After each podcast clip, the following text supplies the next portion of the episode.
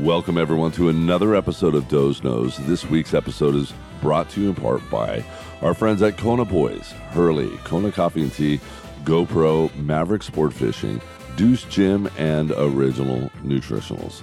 Um, once again, you guys can find me at www.dozeknows.com, uh, on Instagram at Dozer Dave, Facebook Dozer Dave Barnett, and on Twitter Dozer Dave Knows. So check it out. Leave some comments. Let me know who you want coming up on this show. Speaking of coming up on the show, this week I have a good buddy of mine who is just hilarious as hell. He's got some really good stories. He's the host, in fact, of Jay Lee Stories. He's a badass spear fisherman, hunter, all around funny guy, Justin Lee. Justin, welcome to Doze Knows.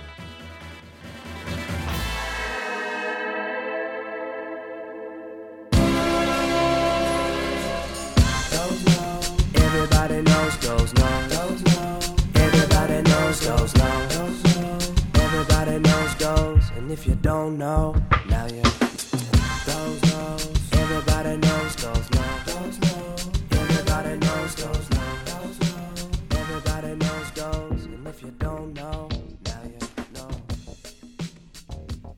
Justin Lee, welcome to Doze Knows. Doe's nose. Brother, I'm so stoked that you took the time to come be on my show with me. Bro, I'm stoked. I'm stoked to be here. Stoked to be a part of it. It's it's action, man. Yeah, well, you know, just so everybody knows who you are, you're Justin Lee. You're 32 years old. You're from Honoka'a, right here on the Big Island. Yes, sir. Go Dragons. Go Dragons. Um, you live such an amazing life. You're married to a beautiful woman named Sana Lee. She's Sana Lili now. Yes. Oh, that's right. Sana Lili. Sana Lili. That's awesome. I didn't even think about that. Yeah. Wow. So hot. Named her twice. Well, you're very lucky to have her as your wife because That is a she is such a sweetheart. Amazing cook. If you like your spicy food, she's an amazing cook. Now, where she? She's from Laos. She's Laotian. She um, was actually. It's kind of funny, you know. They're like, "Oh, where are you from?" You know, I think uh, where her growing up in Salt Lake City in Utah. You know, and where are you from? And they're like, "Oh, from Utah." And they're like, "Oh no, where are you from?" Right. From Utah. I see that so much here in Hawaii. Yeah, it's crazy. Where Where are you from? Oh, I'm from Kona. No, really. Where are you from? exactly. I can see you're from the Midwest. no, I'm right here on the Big Island. I'm from Kona. no, you're not. Where are you from? What's your ethnicity? Okay, you want to keep it that? Nebraska. See, you're not from here. Exactly. um, no, she she was uh her family's got this crazy story. You know, Laos um uh during Vietnam and stuff like that when America pulled out, you know, they basically were just targets for the killing fields and everything like that. Absolutely. You know, and so the dad who was fighting um, for the Laotian military at the time uh, with his father, his future father-in-law, um, they knew they had to leave Laos, so they fled Laos and fleeing Laos, they went to Thailand. So they went to these refugee camps in Thailand, and um, but those stories he's got is crazy. You know, bet. faking death, being act like he got shot, lying in mud, and then shooting people that came to steal his guns. I mean, Wow. grenades going off at his feet, stepping Oh. on mines where the guy standing next to him blew up. The guy 20 feet behind him, his leg fell off, his leg got blown off. What? And he's standing there and he's just got like shrapnel in his leg. And I mean, the stories that you hear. And the crazy thing is, we went to Thailand. And they don't have the same type of medics that we No, have. they don't have any medics to it. They're, this is, if your leg is Jungle done, you're done. It's, Yeah. it's jungle warfare, man. Rub some tussin on it and keep going. I don't know what they were doing, but Oh, no, it's crazy that you know you hear his stories and you're like, "There's no way, there's no way that shit happens." He's got to be blowing it up. And when we went to Thailand, we ran into his brother. Uh-huh. Uh, suddenly got to meet her uncle for the very first time, and he was in the same battles with her dad. And uh, he's all like, "Oh yeah, Paul." We call him Paul or Daravan. He's Uh-huh. like, "Yeah, your dad is the fucking man." He said he was the leader. If he didn't go on a mission, nobody went on the mission. Right. He's all like, he was he was the fucking man. Wow. And I- so they were fighting the Vietnamese the whole time. I've, I don't I, I don't know history all that well. I just know that they were fighting somebody. I think it was the Vietnamese. And there were there were so many people that came in before. I know the Russians had came in there. Yeah. I think the French had came in that whole zone before too. I have There's no all idea. kinds of crazy It's- crap happening there. It's super super crazy. But yeah, so they flew fled to they didn't flew they fled to Thailand, Uh-huh. And um, they lived there. And then he got married and stuff like that there. And they they would go back and forth to Laos because that's where their family was and everything. Mm-hmm. And then um, Did he marry a Thai girl? no, he married a Laotian girl. Okay. And then so his father-in-law moved to Arizona actually at the time. And when he was there, he was starting up school, and then he tried to bring all of his kids over, and uh, so that's when Sonali was actually born in a Thai refugee camp. She has no birth certificate, Really? so she claims that her, Her and birthday is Obama. yeah. They have something in common. She claims that her birth date is July 5th, but I was like, you don't know. Don't act like it. So she said, fine. The whole month of July is my birthday. I was like, how do you get a month? And I get like a dinner if I'm lucky. I get a birthday dinner. Right. She gets a birthday month. I was like, it's kind of And so what do you eh. do for that whole month? everything. Yeah. Nah, You have to cook every single day. every single day. No, it's just the birthday month. So you just got to be nicer to her, I guess. I guess. I don't know. Nobody's ever nice to me on my birthday. When's your birthday, Doze? October 28th. October 28th, everybody, Doze knows. It's his birthday. Write him on Facebook, write him on Instagram. Wish him a happy birthday. No, he I- likes I- nipple pictures. I actually do get a lot of birthday wishes on Facebook. So, See, there we go. yeah. Um, now, how did you and Sonali meet? The crazy, uh, well, before you meet, you got to bring up the story of I took Dave Wassel and Alex Gray hunting. And the funny thing Uh-huh. This was just a couple of years ago then. oh, yeah, like four years ago. Yeah. because this is the first time I met Alex Gray, Uh-huh. and I met Dozer, uh, not Dozer, I met Dave before Wassel, Right. And uh, um, they were here doing some Was this Alex Gray's first hunting trip? first hunting trip. He trip. was using my bow. Yeah, I was just gonna say he was using Yeah. a bow that was like five inches too long for him. Yeah, because I, I gave him a couple of lessons right here next door Yeah. before he left for you. Ah, because yeah, they were at that Waterman safety thing. Him, Shane, and Wassel. Right. And they did that, and they said our thing ends at like nine o'clock in the morning. You think you come? I was like, yeah, it's kind of late, but yeah, let's go try it out. So I picked them up, and we went up there, and it was one of those magical days up there. There were sheep everywhere, and big sheep. Wow. And I didn't have my bow. And so we're driving up the road in the section called the Koas on uh, our family property. And Which is a beautiful 5,000 acre ranch. it's it's up, gorgeous. Up high on the slopes of Mauna Loa. Yeah. Absolutely stunning. Hokukano Ranch, man, it's beautiful. Yeah. It's really, really beautiful. They they do a Royal Hawaiian Sandalwood production up there now. Uh-huh. That's what's going on. But yeah, so we drove up to this area of the koas, and it's just the basically what it says. It's these big Hawaiian koa trees with just lush grass underneath. And we're driving up, and off to our right, maybe a hundred yards off the road, we see two big rams. And you know, me and Was, I mean, yeah, me and Was are just like frothing, and they're like, "Holy crap!" So our plan is to go up the road because you know they see trucks, mm-hmm. but what they don't like is when the truck stops. Right. They turn around and run away. Yeah. So if you can drive out past where they can't see you anymore, stop. Don't, and don't turn off the truck. Yeah, don't turn off the truck. Keep it running, stop, and then try and stalk them from that way. Mm-hmm. That's the way to go. So we're driving up past these two big rams. We get up, and there's another herd of rams oh, above jeez. them. And but these ones are on the road, so they start running. Uh-huh. And so we park the truck, and me and Alex go after the herd.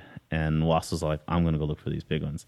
And we get close to these rams, and it's so funny because you know, for me, it's it's second nature. Drawing back, looking through my sights, and mm-hmm. you know, it doesn't take very long because I've been doing it for so long to kind of narrow in my sights and everything.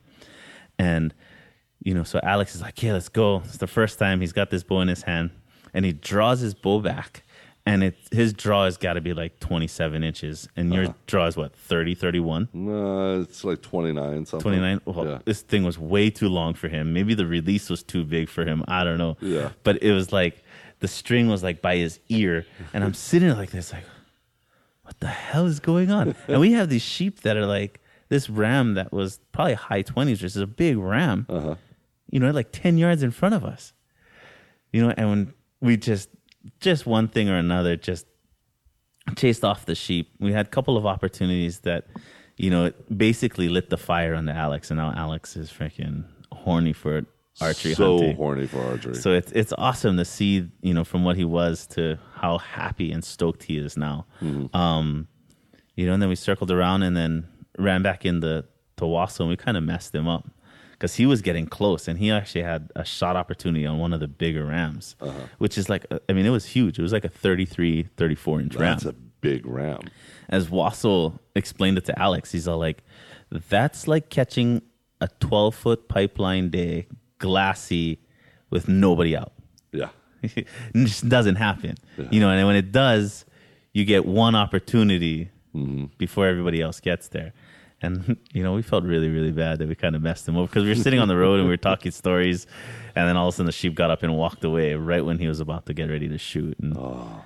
but so we get back in the car and we find another herd of sheep, and we're trying to hustle to get in front of this herd of sheep. And I step on a lava rock, and I mean you've you've experienced the lava rocks out here. They're Oh, yeah. sharp and brittle. and Razor blades. it's crazy, and I fall down, and one of the rock embeds himself into my hand, and I'm like, "Holy crap!" And it starts gushing blood. So I hold, I close my hand, make a fist with my hand, and I look at Alex and Wassel, and I'm like, "I think we're done today, dude." He's like, "Really?" He's like, "Let me look," and I open it, and it's just this gash. And, and you're a fireman slash EMT. Yeah. So you kind of know, So I was like, oh, this Oh. is not a good one. oh this is yeah this is this is not good so the first thing as i did is i put my thumb to try and stop the bleeding Uh-huh. and you know i could feel some rocks in there i was like oh now I got to dig this out. yeah so i was like screw that i'm not going to do this myself. So i close it and then i you know tell him back i was like hey we got to go. So you know i dropped them off at their hotel and everything like that and i get over to the emergency room and but it's, it's so deep in my hand that they didn't want to put stitches because they said if you put stitches then it heals from the outside in Right. and you want to go from the inside out. Yeah. and so did that and so i wasn't able to go to work. And so i called in sick for work And I'm looking at your hand right now, and it, it, looks like it's a good two and a half inch long gash. oh yeah it was it was a good one Yeah. It was a really, really good one. And um but yeah, so I called in sick and I don't normally go out to bars and stuff like that, but I called up my That cousins. you did. Yeah, I called up my cousin and my sister in law. They were working at one of the restaurants, so I went down there, had a couple of drinks, and then I went over to a place called Sanse's, which Mm-hmm. Which at the time was like Honoka'a High School's class reunion every Friday and Saturday night. Every Fridays. So- Some of the best sushi around. Yeah. You know, they have karaoke. It's it's it's great. I mean, yeah, the sushi is awesome, and there's always pretty ladies there. Always. Always. Always. You know, and the funny thing is, I tell Sonali this is like I went there because a friend called me to say, "Come pick me up." Uh-huh. So I said, "Shoots, I'll be over there in a little bit." I had a couple of drinks. I was, you know, I wasn't intoxicated because I don't drive under the intoxication of alcohol. but no, please um, don't. what is that? So I get over there, and you know what? Of course, I see everybody from Honoka'a. I'm saying how's it to everybody, and this one guy that used to work with me is all like, "Bro, there's some hot chick over here." I was like, "Oh yeah." He's all like, "Yeah, you got to meet her." I was like, "Shoots." So I walk around, and sure enough, here comes Sonali, and I'm like, Holy shit. "Damn." Damn. I'm like, she is. And you know, Big Island, we've got some beautiful women, but when you get like something that you haven't seen, Yeah, that's 'cause also- she's she's exotic looking. she's super exotic looking and no one has ever seen her. Right. You know, so therefore she's new. She's she's fresh. exactly. So I was Yeah. like, so it's, I was like, first and last. exactly. So I was like, hey, hello, my name is Justin. And she's like, oh, my name is Sonali. You know, and me having a couple of drinks. It's like, that's weird that you say your first and last name, but my last name is Lee too. She's like, no, my first name is Sonali and my last name is Quanfet. I was like, oh. Uh-huh. And then I just felt like an idiot. Well, and then you start thinking about when you guys are going to be married. Yeah. Sonali Lee. That's I- what it's a everybody says. Everybody from that moment forward has all been like, "Oh, when you guys get married, it's gonna be Sana Lili, Sana Lili, Lili, Lili, Lili." It's like, yes, yes, you're so creative. But yeah, and, then you guys did a year ago. yeah, we got married. Next month will be one year. September 26th will be one year. That's so awesome. It's been it's been a crazy, crazy year. We've been this year has been so busy. Mm-hmm. Been traveling all over the place and stuff like that. Yeah, like what we were mentioning earlier is you're a fireman, you're an EMT, um, you're also one of the most badass freaking hunting and spear fishermen on the planet.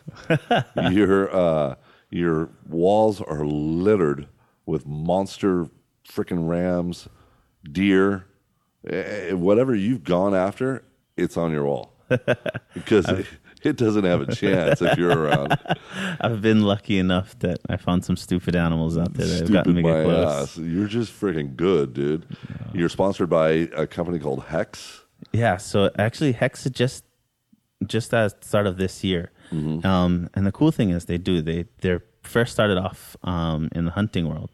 And uh, if you're not familiar with HECS, it's they patented a way to put a Faraday cage um, into uh, camouflage. And what the Faraday cage is, it's like the door of your microwave. If you look into the door of your microwave, there's a, a grid pattern. And what that grid pattern is, is it doesn't allow the microwaves to come out of the microwave and harm you. And the same thing, the humans give off an electrical output, you know. And so what this Faraday cage like kind of a magnetism type thing. sort of um you know and they say animals that have like the sixth sense you know for some reason you know if a deer is walking down the trail the wind is in your favor you're wearing perfect camouflage you're staying perfect still you know there's no way that he can pick you up but yet he knows mm-hmm. something is not right. Mm-hmm. And they turn around and walk the other way. And they believe that that's that they're picking up your electrical output. You know um, waterfowl is scientifically proven to see this. And you know i don't know if that's what dogs feel with like epileptic people. You know uh-huh. they have they can sense when a seizure is coming on. Or sense with an earthquake is coming. Exactly. Like they just can have that sixth sense, and I don't know if it's just an electrical field that they imbalance in it that they're picking up. Mm-hmm. But so they they put that into camouflage, and now all of these outdoorsmen, you know, and bird watchers and stuff are having these amazing encounters with wildlife that they never had before. I've seen the videos where they're wearing these suits and they're super lightweight suits. oh yeah, And they walk straight up to the animals. It's crazy. Literally, they're looking at the animals are looking at you, and you're like almost pet them and pull their tail. You're so close. It's amazing. It's you know I think a lot of people will see that and stuff and Have think, you had that? I've had I've had axis deer come close, and axis deer I think is is, like the toughest deer ever in the the, world. biggest hunt. test for everything. And Right. even Jason Medeiros, which is this, I mean, badass um, deer hunter on Lanai. Lanai, yeah. You know, he wore it with us earlier this year for a hunt that Shane and I did with the HECS guys. And Jason was all like, "It's crazy. It the the axis deer give you like three or four seconds longer than they normally would, and for an archery hunter, that's all you need. Yeah, That extra three seconds to settle your pin and squeeze your trigger. yeah. You know, there's so many times where you're hunting and you draw back. You're like, shit, if I just had one or two more seconds. Another second to range it. Yeah. Make sure I got the right range. Exactly. Or set that pin. Look at that. settle my pin level. completely. Yeah. Make sure everything by bubble is like you're saying. Just make sure all your checks are in a row before you pull the trigger. Mm-hmm. You know, and so they've taken that and put it in a wetsuit. Wow. that same material and so it's it's breaking the news. I mean not breaking the news. It's it's uh i guess breaking the news. It's it's breaking new boundaries in um and not just hunting, but in yeah. spearfishing. in interactions with everything now. You know um And do you notice that the fish um, can tell the difference? the fish you know i don't know if it's that because i've i've gotten a lot of um really close interesting um interactions with a lot of fish the craziest thing i've ever had is with sharks and stingrays when i was in new zealand let me stop No, keep Oh. on talking. That's my refrigerator beeping. I gotta go close the door. when uh, I was in New Zealand earlier this year, we were at this place called the Poor Knights, and we were diving with stingrays. And stingrays and sharks, it's scientifically proven that they use electrical sensories to pick up what fish are injured out of the school, this and that. And I was lying there, and they said if you stay really still, the stingrays will swim up to you. And I was lying on the bottom, and the stingray glided over my head from my head all the way to my ass and then kept swimming And I was like, that was nuts. And then I just stayed there and didn't move. And then a second one came over, and I took my hand and just dragged it underneath his body, Mm-hmm. and he bit my hand. What? Yeah, I got freaking the tips of my fingernail got smashed because they have like crunchers Uh-huh. for teeth. Where they crunch like shells because they're yeah, like bottom They're feeders. bottom feeders. Yeah. It crunched my freaking fingertips. It was freaking mental. wow. Yeah, it was. It was. It was nuts. What about a shark? And then um, the day prior to that, I, I would be freaking shitting my pants if a shark came that close to me. yeah. So we Here, were let me nibble on you. we were diving um, at this other place, and we were spinning these yellow yellowtails or kingfish or hamachi or whatever you want to call them. Uh-huh. Best Delicious fish fish, so good. Oh my god. But we found this huge school, and uh, if you look on my Instagram, there's a video of me shooting one of these in the Uh-huh. school of got to be a thousand of them, and there were so many. But anyway, we were there sitting there, and my really good friend Kylie Umeda over here that spearfishes. I mean, when it comes to women spearfishermen in the world, she has to be the best. If she's not the best, she's top two or three. And what's her name? Kylie Umeda. Kylie Umeda. She's this Yeah. little five foot firecracker. Oh, she's the one that's came over to the house before with you. Uh, yeah, she was the one that picked yeah. me up and took me to the airport. Yeah. Yeah, she is amazing spear fisherman. I mean, and people always are like, she's pretty good for a girl, huh? I was like, no, she's just good, bro. She's just good. She's just badass. She's that girl. You know, she's she's very very good. I mean, it, the accolades that she has are like a mile long. Uh-huh. She's got world records. She's got international championships underneath her. She's got national championships, state records. Wow. You know, she's she's legit. She's Yeah. totally totally legit. But so we're down there. She's on the HECS team as well. We're down there, and she shoots this beautiful kingfish. And uh, our friend Mike Hong, which is this photographer, goes and says, "Hey, let's take some pictures." So they go down and start taking pictures. And so she swims down to like thirty feet to turn around and look at Mike Hong to start taking pictures. And this like nine, ten foot mako shark is following Mike Hong. Mike Hong has no idea that this shark is off his back. no way. And Kylie is sitting there, you know, and in her eyes, she's all like, my friend is going to get fucking eaten right now. Right. You know, so she's looking up going, oh my God. And she starts pointing and she takes the fish and she throws it. And this, this is like, like a 40 pound fish. Uh-huh. She throws the fish off to the side to hopefully get the shark's attention. Uh-huh. And Mike turns to his, his right. And when he turns to his right, the shark is on his shoulder. His pec fin rubs his shoulder No way. and is like, holy shit. And then sees the, the, the dead fish, swims over and grabs the fish. Is he wearing HECS? yeah, we're all wearing HECS. Okay. Well, all of us but one person is wearing HECS. And so we get to the surface, and as- or she gets to the surface. As soon as she gets to the surface, she yells, help. And, you know, it's, that's your buddy yelling help. Yeah. You gotta fucking go. So I sprint over there. As soon as I get over there, I look down below them, and there's this huge mako shark. I was like, what the hell is that sticking out of his mouth? And he's got the whole 40 pound fish in his mouth. And they have some of the gnarliest teeth on the They can't close their mouth. There's so many freaking teeth in their mouth. They can't Yeah. close their fucking mouth. And you know, they have this 40 pound fish in his mouth. And the only reason he can't swallow it all the way is the spear shaft is through the head. Ah. And so it's having a hard time swallowing it because the spear shaft won't let it go by. You know, it's a five foot long spear shaft. Uh-huh. Right. You know, and she's all like, fuck this. And so I grabbed the shooting line from her and I've got her gun in, in my hand. And then all of a sudden, everybody that was in the water, there was like seven of us in HECS suit and one camera guy that wasn't in a HECS suit. And so we're diving around and, you know, we're just in awe of this beautiful freaking creature. I mean, it's, you know, now you feel safe because you're one of eight people in the water now. And Yeah. I mean, whether it's a false safe, yeah, Yeah. a false sense of security because he could have picked out one of us at any time. but you know, we'd come down and then the shaft got like stuck in his mouth and we freed it up and stuff. But it was crazy. So there's seven of us in HECS suits, and there's one guy without a HECS suit and the camera guy, and he's there filming. And every time the shark would come out and check us out with the HECS suit, he'd come in and come close and just swim away, like all cool. And then he would see the guy that didn't have a HECS The suit cameraman. and zoom to him. Like he could sense that that's that's a living thing. Right. That's that's a motherfucking dinner over there. So the guy that was originally getting stalked by that mako shark, Yeah. you don't think that mako shark was trying to eat him? He just Oh, if he really wanted to eat him? aware Yeah. of him being there. And I think it was he you know, it's it's not a Harry Potter suit. It's Uh-huh. not you know, I think a lot of people confuse it with a Harry Potter suit. They put it on and then they can go freaking hump a deer if they want to. Sure.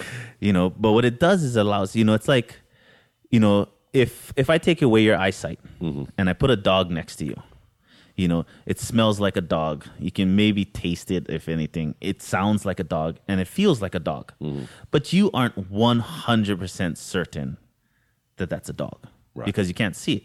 If you can do f- 4 out of the 5 senses is telling you it's a dog, you're pretty comfortable that it's a dog, but you're not 100%. Right. So I think that what the HECS suit does is it takes away one of those senses, you know, and it, they're pretty sure it's something, but they aren't completely sure, Right. you know. And I think so when the shark was coming up, he probably was just like, "What's going on here? Mm-hmm. I can smell the fish, and these two things, I've seen them before, probably. I know their shapes. yeah, I know those shapes. I don't know exactly what they are. So when he was swimming with Mike's shoulder and then looked to his right and then saw the fish, he went and tried to go get dinner. And then when we had the group of us all in HECS suit, he's all like, "Well, I've seen those things are, and they have pointy things in their hand called spears. I don't want to play with them." But this guy over here, he's got a heartbeat. Heartbeat means dinner. You know, and with every time Uh-huh. And they're and- sensing through their noses. yeah. Yeah. Every time he would go up there and we would have to crash in on him and poke the fish away, poke the shark away. And he'd go, go back to the kingfish, try to eat the fish. And then when he'd look up and get tired of trying to chew on the fish with the shaft, he would come back up and go straight for that guy. It was How, crazy. how deep of water were you guys in? oh, we were in a couple hundred feet deep. I mean, I think there was a pinnacle that came up to 140 feet, which was just loaded with fish. Could you I mean, see? Oh, you could. I could go lie on the bottom. Huh. Go, but there was so much fish over there. It was crazy. Wow. Have you um, had any other real scary moments with sharks or just scary moments in general being out there in the water? I know you spend a lot of time in the water. I do, and you know, and the, the cool thing is, you know, growing up here as a local boy in Hawaii, Yeah. you know, you're you spend a lot of time in the water, so you get very very comfortable. And then I swam in the pools, so I feel very very confident in my water swimming ability. And there isn't many situations that I get scared, but there was one time where I was diving with my buddy Ace off of his boat, Yeah. and uh, it was just me. I was gonna go night dive for lobster out here, and um, so I had a spear in my hand, a bag, and my flashlight. And night diving sketchy as it is. Oh yeah, well you only can see where your light is shining, right? Right. So you're sitting there, and Asa drops me off on this ledge. It's just Kiholo, which is on the west side of the island. Tiger Shark Central. I think that's where they do all the tagging. That's where they tag the tiger sharks and mark them and stuff like that. it's a ledge that's just perfect for sharks. It goes from shallow to deep, Mm-hmm. so the sharks can cruise in the deeper and come up in the shallows. I mean, it's there's a lot of fish around, so there's a Lot of lot of, food turtles. for them. A lot of turtles. Yeah. a lot, a lot we of had a shark attack there a couple of years ago. Yeah, Yeah. the guy's hand got bit. Yeah. Arm. arm, arm, arm got Yeah. bit. But so yeah, so he drops me off, and I'm diving by myself, and the winds are a lot stronger than we thought we were going to be that night. And he's going to go fish for menpachi, which is this red soldier fish, big mm-hmm. eyes, kind of a prized fish out here in Hawaii. And so he drops me off, and the wind is cranking like 20, 25 knots, and he's getting blown away. And so he drops me off. I'm jumping in the water, and I'm diving along. I'm in the water for like 10 minutes, you know, and I got some fish in my bag and everything. And I look down and there's a mu or an emperor fish, which is usually pretty deep. But in the shallow, in the nighttime, they come up and feed and stuff. And I went down as I'm loading my three prong, cocking my spear.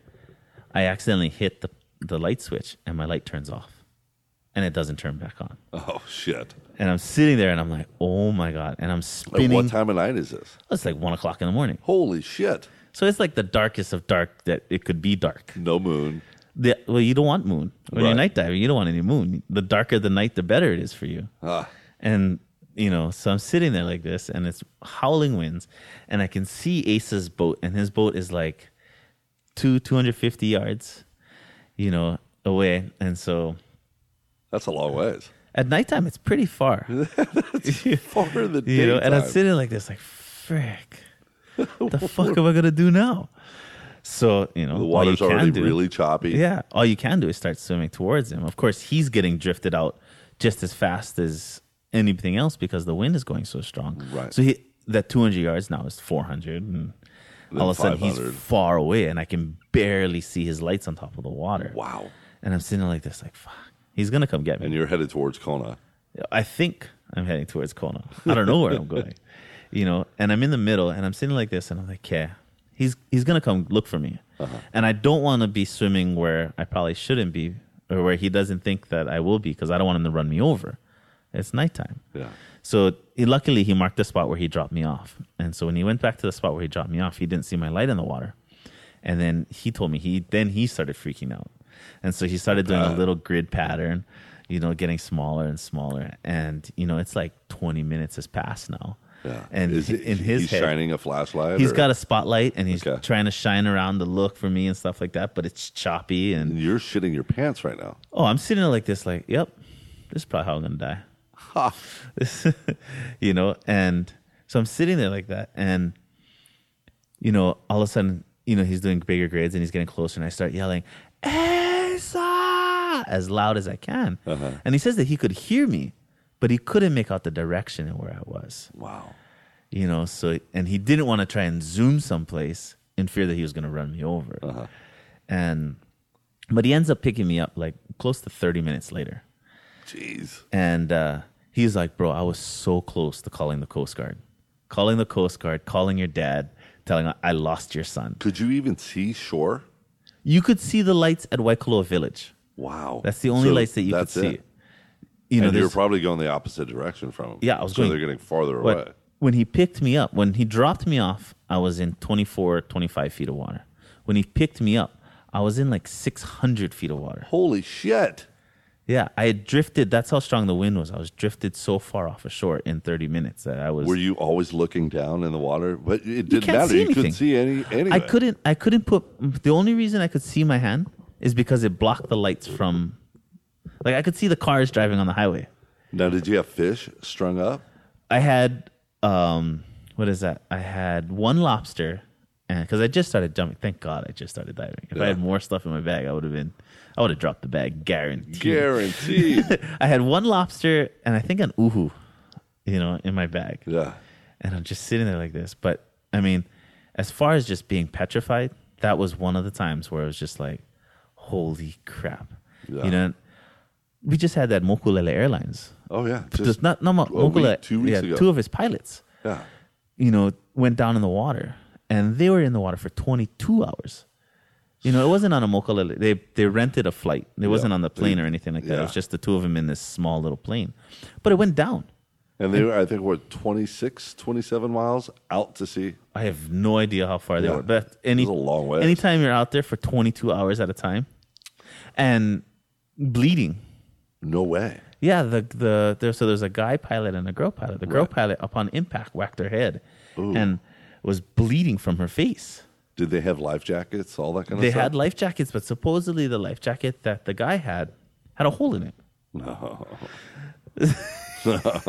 You know, so the you know I watched the interview the other day. I always worry about that stuff when I'm flying inter-island oh my gosh, it's crazy. or anywhere. Yeah, and Just because we live in the middle of the ocean, we're like the farthest away from anybody in the world. You know, I mean, that's the thing is like 22 hours of floating in the ocean. Jeez. And they said that the Coast Guard flew over them a couple of times, uh, you know, like right over them. But they Mm-hmm. How did didn't. they get found?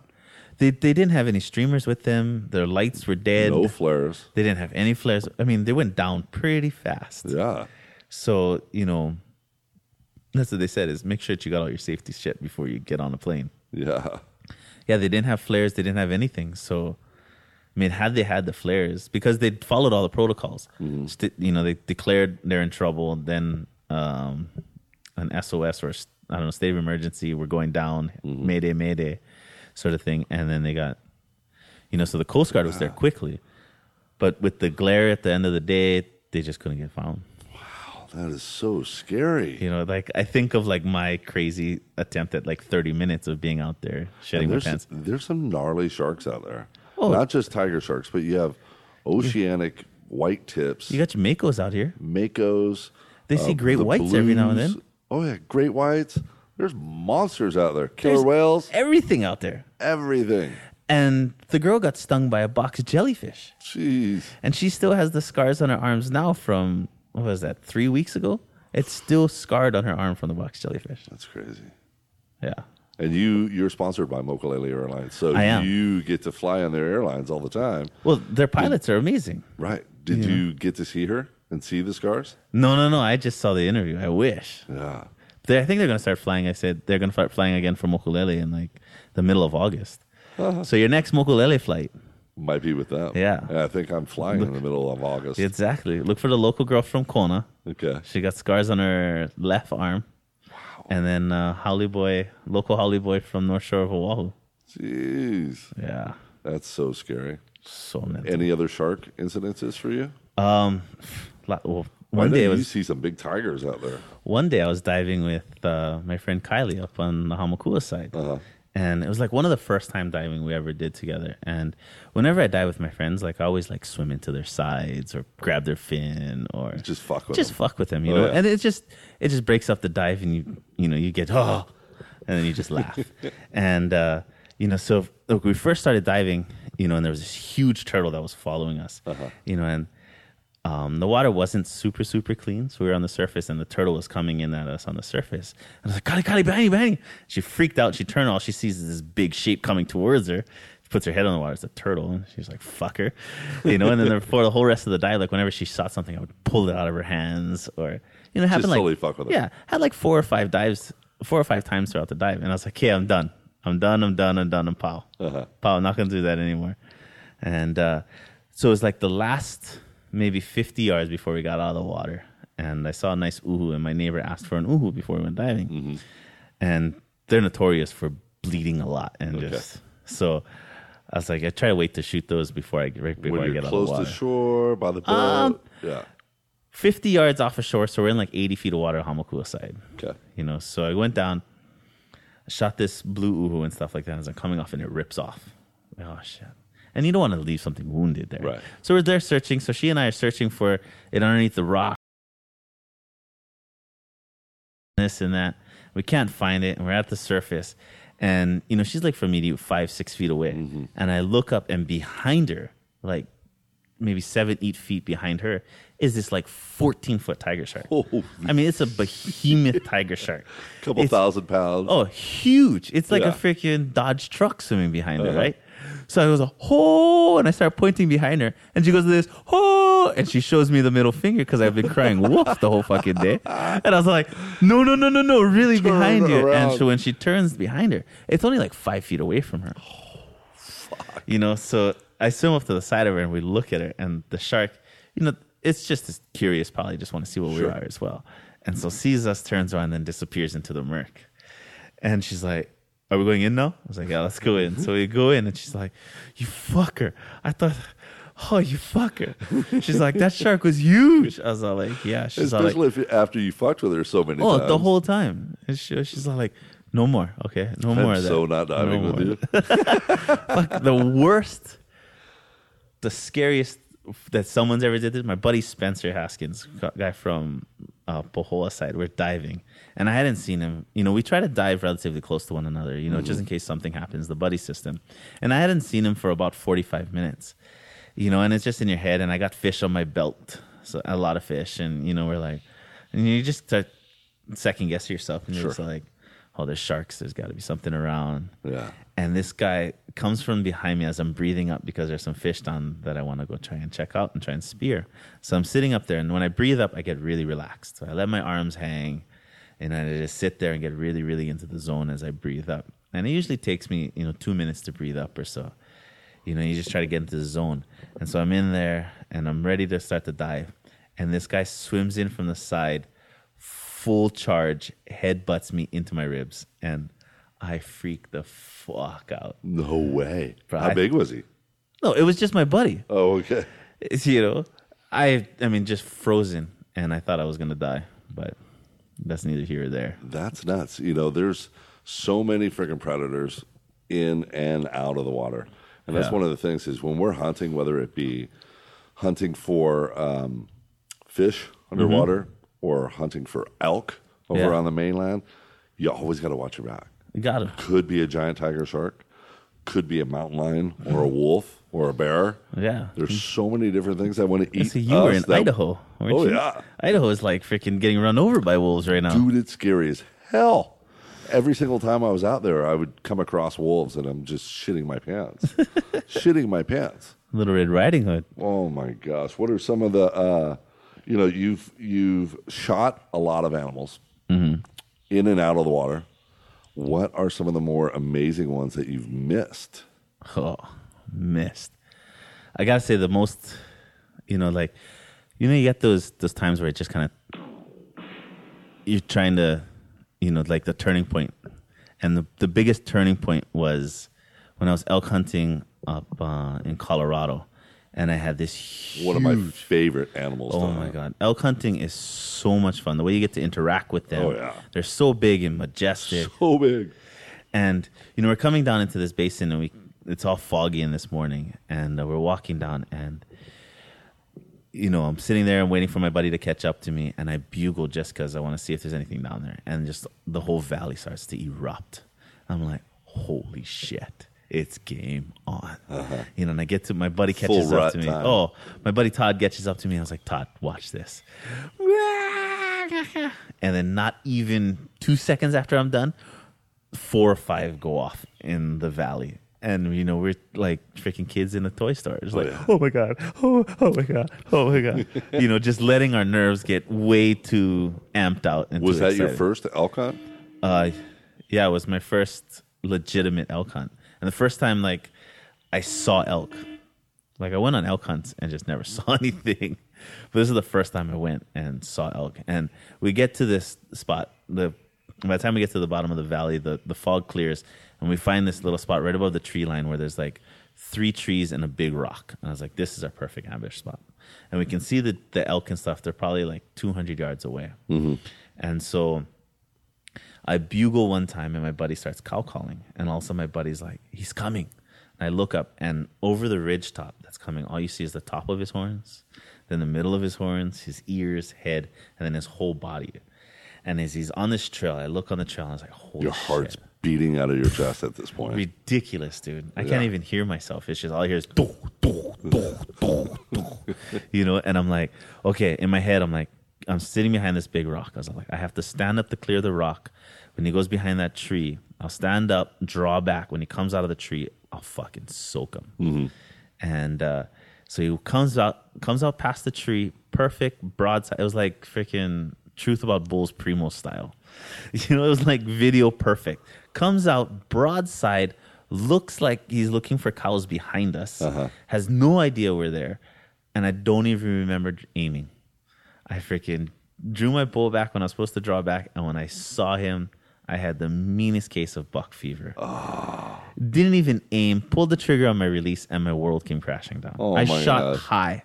The bull ended up being at 36, 37 yards away, and I Oh. shot over his back. and you never missed, dude. Fuck, dude. It's from that day.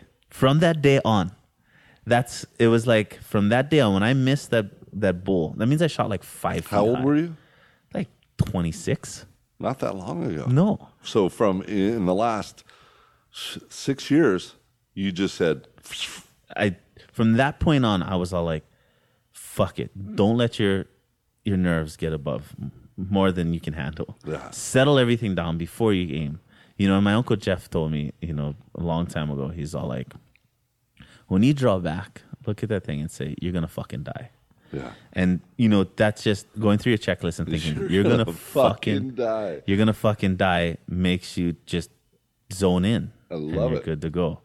You know, that was the biggest thing was just like, and since that, you know, I've been lucky enough and gotten some really big axis deer, some huge mouflons.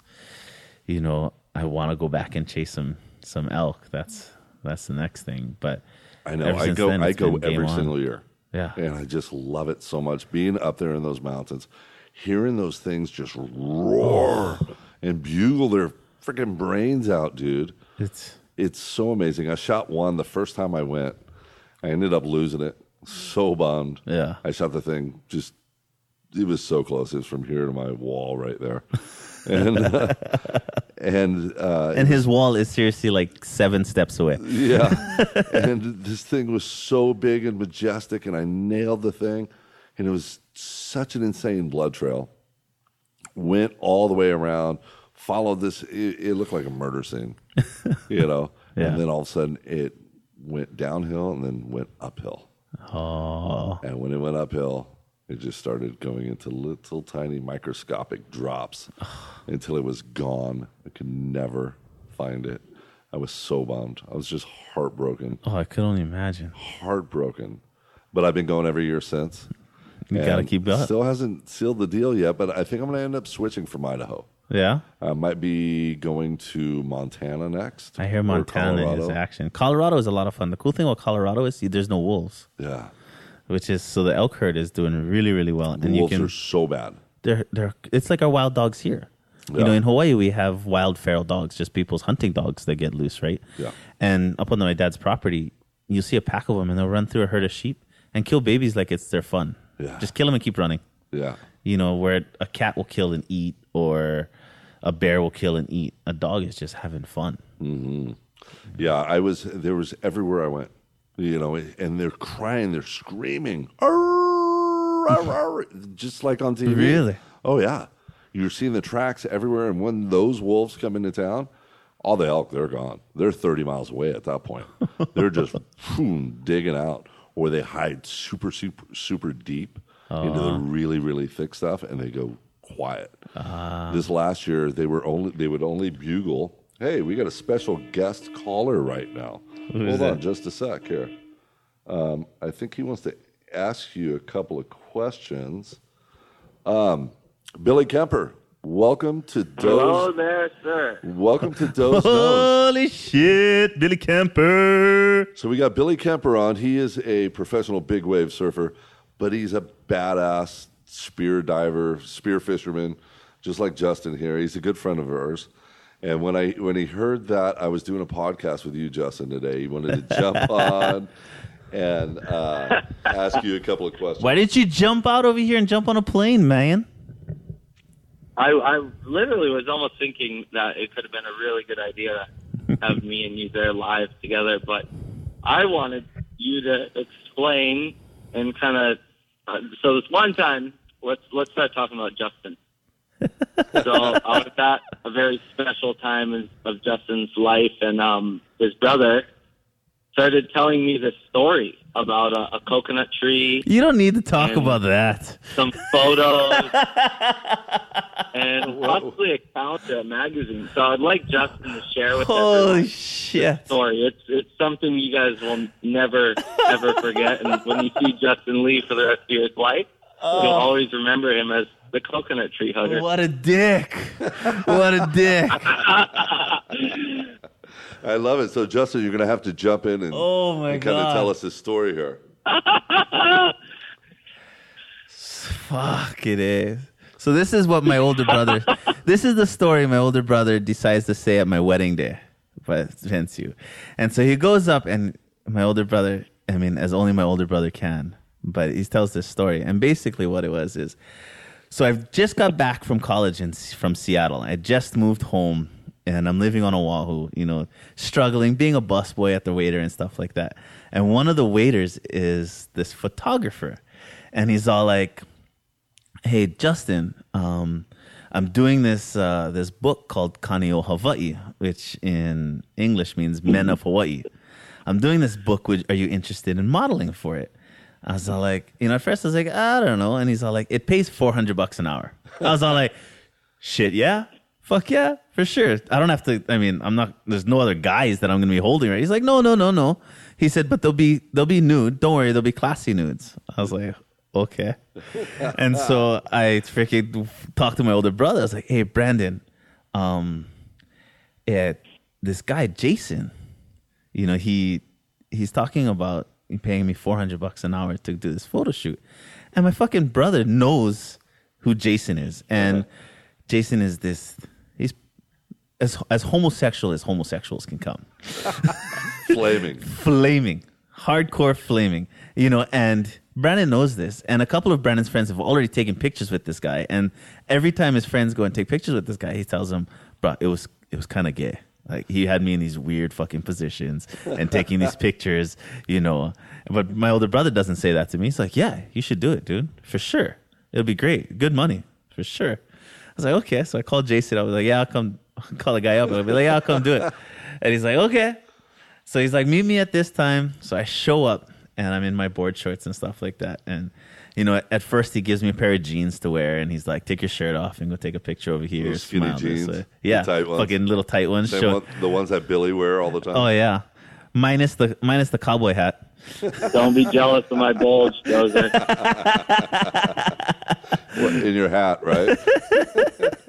But yeah, so I freaking started off, and I was like, "This isn't so bad." And he's like, "Okay," and he's like, "Well, the next costume," and he hands me this fucking thong, this guy thong that is all chicken feathers, like fucking rooster feathers, going straight up, and I'm like, "There's no way." I'm not wearing this, bro. I was like, I'm not gonna do it. He's all like, okay, um, how about you wear this? And it's just this pareo. I was like, okay, I'll just wear the pareo. So I had to wear this pareo and stuff like that. And then he's all like, okay, you know, it's, you know, you knew it was gonna be nude. He's like, well, I'd rather be nude than in that fucking thong. You know, I'm not wearing that thing. He said, okay, then let's start the nude photos. And so I'm taking nude photos, and I'm fucking, you know, well, there's this one that I'm straddling the fucking coconut tree. Like, it's so fucking weird. Now, that you know, you look back on it and you're like, what the fuck was Do I you, doing? do you still have those photos? no, they're gone forever. I'm gonna find them. We're gonna put them up on the Fuck website. that. Billy and Mark freaking have been looking for it for like months now. now. Have you found them, Billy? I think I think Mark and Alex Gray both have them on their screensaver. I love it. I love it. But fuck yeah, so like I'm straddling no, coconut no, trees. that's probably not a good thing to say. But fuck yeah, I'm straddling coconut trees right now. Yeah, I would kind of leave that but fuck part out. Yeah, so i there's these pictures of me straddling the coconut tree. There's pictures of me like seriously standing there with this coconut tree in front of me, looking forward as he's trying to get artistic with it. Uh-huh. There's this one picture where there's stairs going into the water, and I am lying down with like one knee on one stair below, my ass on the other, and it's just like, and he's taking the picture from behind. Oh my god! And. I'm like, what the fuck am I doing? You know, and so two and a half hours later, he's like, okay. I was all like, well, well, I get to see the photos. Thank God. This was before digital cam, not, not before digital, yeah, before freaking SD cards, uh-huh. and it was film. He's like, yeah, for sure. I'll let you have all the, the negatives and stuff like that. So he gave me a pamphlet of negatives, and I was like, fuck this.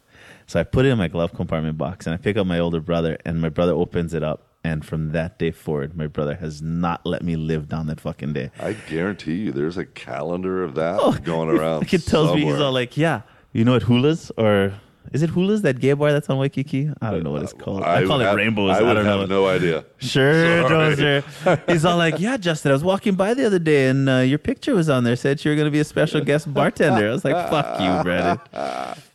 That's so good. But it's, I mean, the pictures are the most gay pictures in the whole world. But my, I mean, the story that Billy is talking about is because my older brother, as amazing storyteller as my older brother is, he was like full on in front of 400 of my closest friends and family that nobody knew that I took this fucking photo shoot. right. Not even my wife knew that I took this photo shoot. and Brandon's freaking spilling the beans to everybody. That is so awesome. I mean, it was fucking horrible. Billy, you get you know you've had a lot of experiences, um, whether it be dive trips or hunting trips with Justin here. Um, do you have any other you know memorable stories that you might want to share with Justin, with the audience? Ah, I mean, every J Lee story is a good time. I'll tell the audience that. And uh, now, Justin, that was um, probably one of the funnier moments of uh, our friendship. I think anyone who knows Justin and was at his wedding definitely uh, didn't forget that story and to see his older brother on the dance floor on all fours. Um, Yeah, my older brother the story straddling the and dance floor. pretending that there's a coconut between his legs and arms. The coconut tree was probably one of the funnier things I've ever witnessed in my life. And Mark Healy Ah, was fucking losing it. I don't think you could really pick a place a better place to tell that story about someone. I swear, Mark Healy, I don't think has ever been that red in my life. I would like I turned over and saw Mark, Billy, Tahiti, Asa, everybody over there just rolling on the ground laughing. And it was fucking. I was like, "Yep, that's what that's what brothers are for, right there."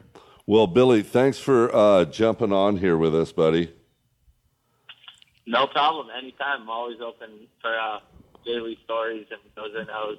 Well, I can't. I can't wait for us to get together and do a podcast together because there's so much fun shit to talk about. Billy, I love you. I love you too, Justin. All right, brother. We'll talk to you soon. Okay, have a good one, you guys. Shoots, man. You Good. too. Um, in the meantime, we also have another one of our friends that wants to jump on here and talk story with us. And uh, so he kind of called while we were in the middle of that little. dude. Hey, brother Shane. So uh, you're live on the podcast with me and Justin right now. Oh, Shane. Hey, Doze Knows. Doze Knows. Welcome to the show, bro. So this, everybody, this is Shane Dorian, big wave surfer, uh, good friend of ours, and I think Shane has something he wants to share or a question he might want to ask you, Justin. We just had Billy Kemper on, Shane, and uh, Justin kind of had to pull out the story about a coconut tree incident. Well, Shane wasn't at the wedding. He was surfing big waves someplace else, so he doesn't even know. Right. But uh, yeah, he had a great story of some nude photos and uh, having to do it against a coconut tree. Amazing. Oh, wow. Okay.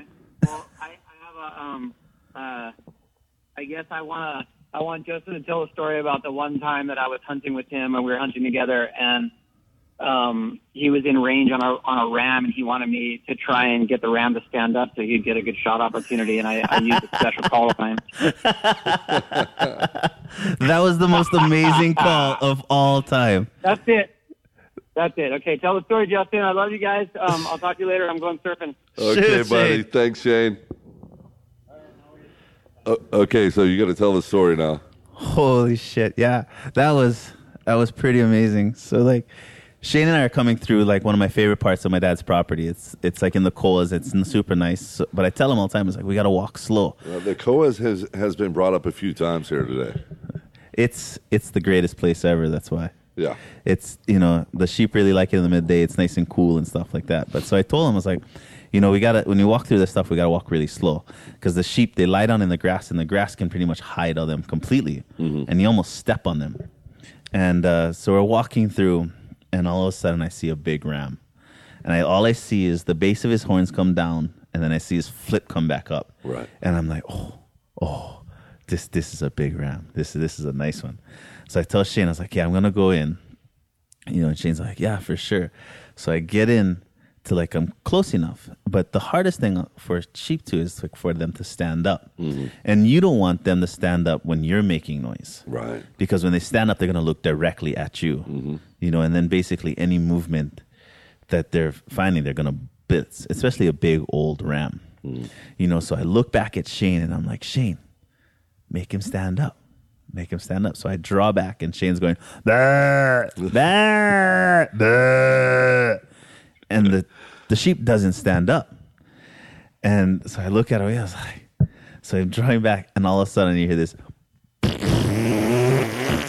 Bro, he lets out the loudest fart Shane does. Shane does. Um, I mean, I'm like 20 yards away from Shane. The He's a sheep, freaking fart machine. the sheep is like 50 yards away from Shane because our shot was at 30 yards. And the fucking sheep stands up, perfect broadside, looks at Shane, gives me the most dreamy shot ever. And I shoot it, and it runs like 20 yards and dies. And I just look back at Shane. I was like, bro, that was fucking amazing. You got to patent that shit. Like, that's what we got to do, man. I don't know if we put a speaker off and you just record you farting, dude, and just put it off so the animals look that way. Yeah, because he's pretty foul sometimes too, man. so you don't want him downwind of you. And the crazy thing too is, you know, Shane and I always talk about like, you know, you're hunting with your boys, you're farting and stuff like that. And he's all like, bro, I'm gonna be 99 years old and I'm still gonna fart and I'm still gonna think it's funny. Always. And now It's one of whenever the funniest things ever. whenever I'm like walking around hunting and stuff, especially if Shane's there, and one of us farts, but we just stop and give it a few seconds just to giggle itself out because And just to look to see if a sheep stood up. exactly you never know. But that was that was fucking all time. That sheep stood up perfectly. I mean, it was there was nothing more perfect you could have asked for. it doesn't get any better. It doesn't. I mean, he executed the call Now, perfectly. you guys actually had a hunting trip last year in Maui together, where there was it, it was Shane was up.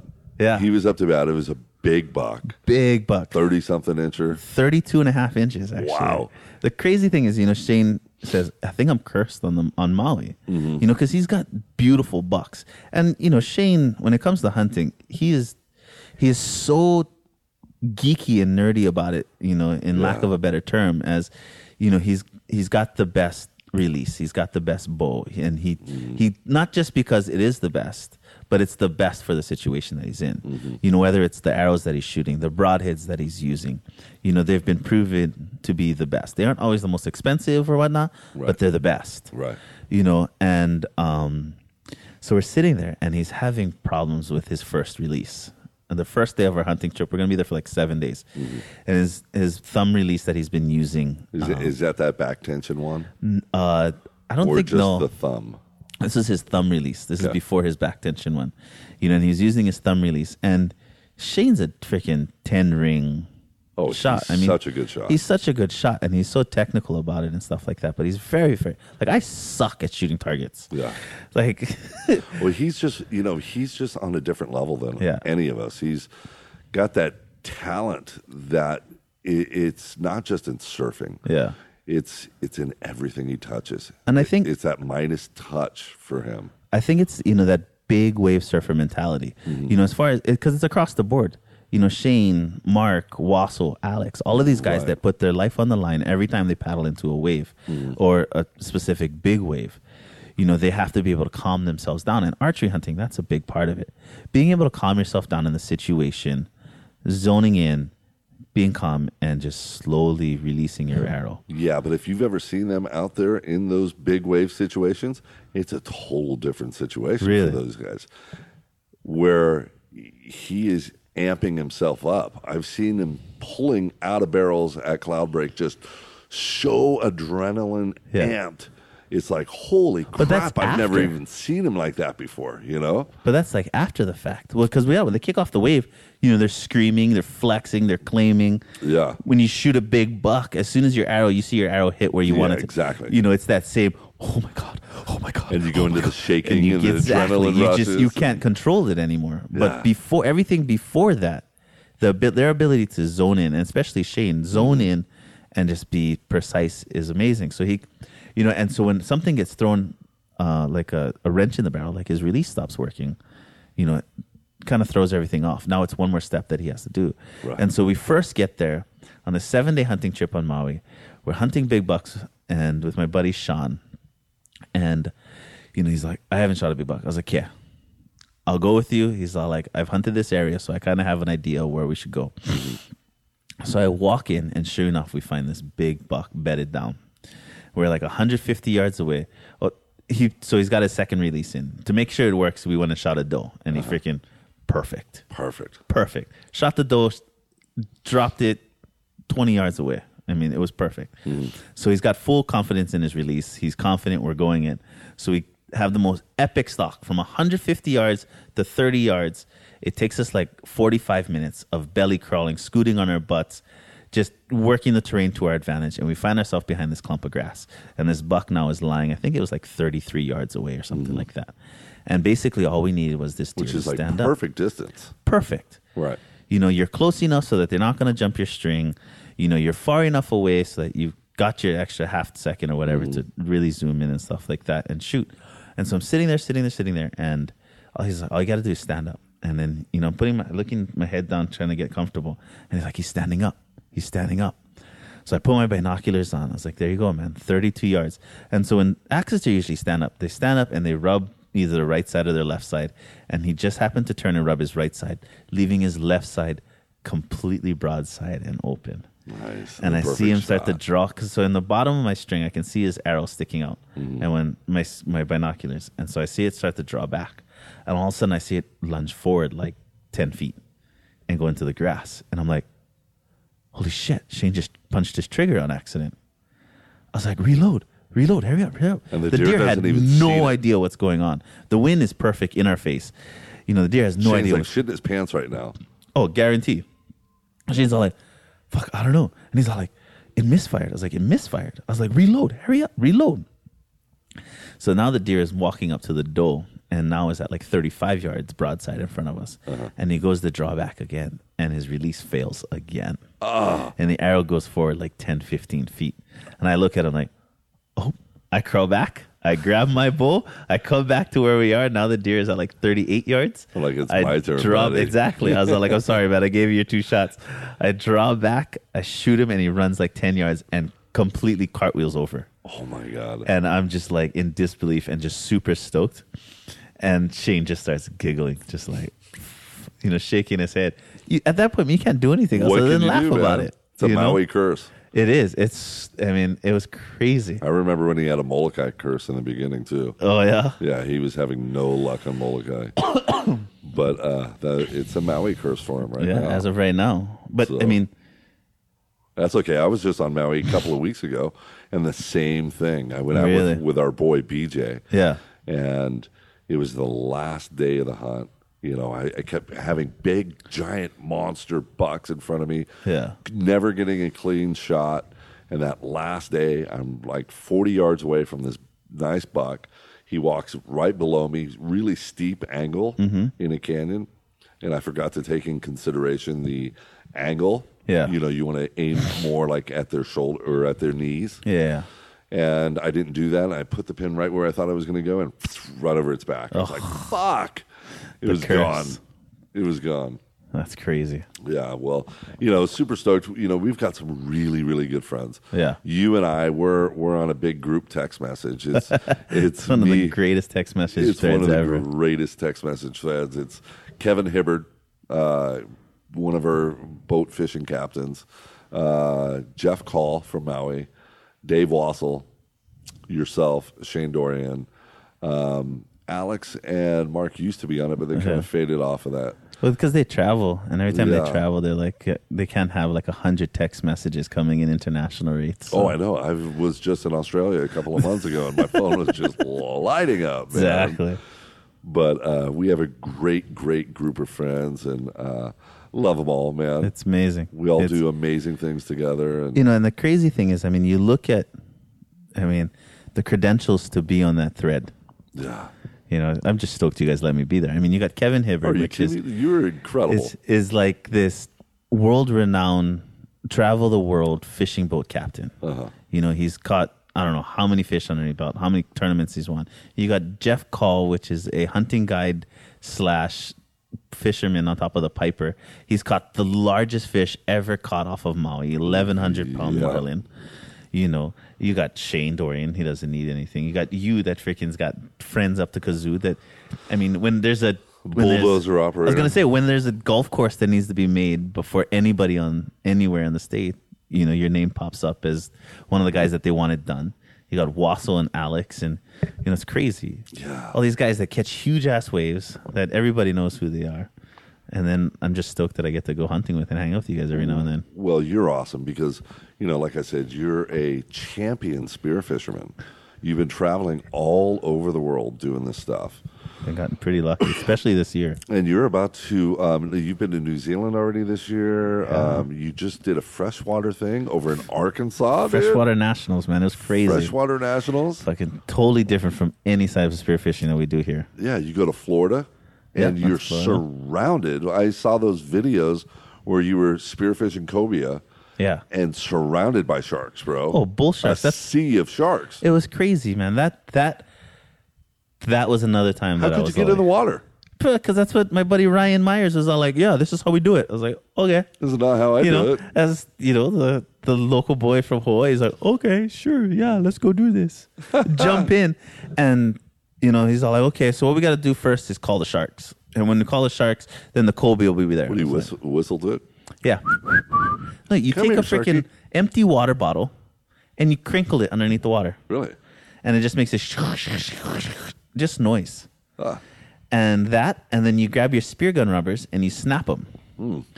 And I don't know if the sharks have gotten accustomed to hearing the snapping of the spear guns Remind and me thinking not to fish. snap my spear gun rubbers or uh, of water, water bottles. Bro, it was crazy. And like these are big bull sharks, like eight to 10 foot bull sharks that were coming up and just swarming us. I mean, Cobia are great eating fish, and it was a lot of fun. They call it the bull shark rodeo or something like that. Uh-huh. And it was it was super cool. But I do it again? Eh, I don't know. I don't know. Maybe. Those Maybe videos not. were nuts. It was nuts. There was like 30, 40 bull sharks swimming around us.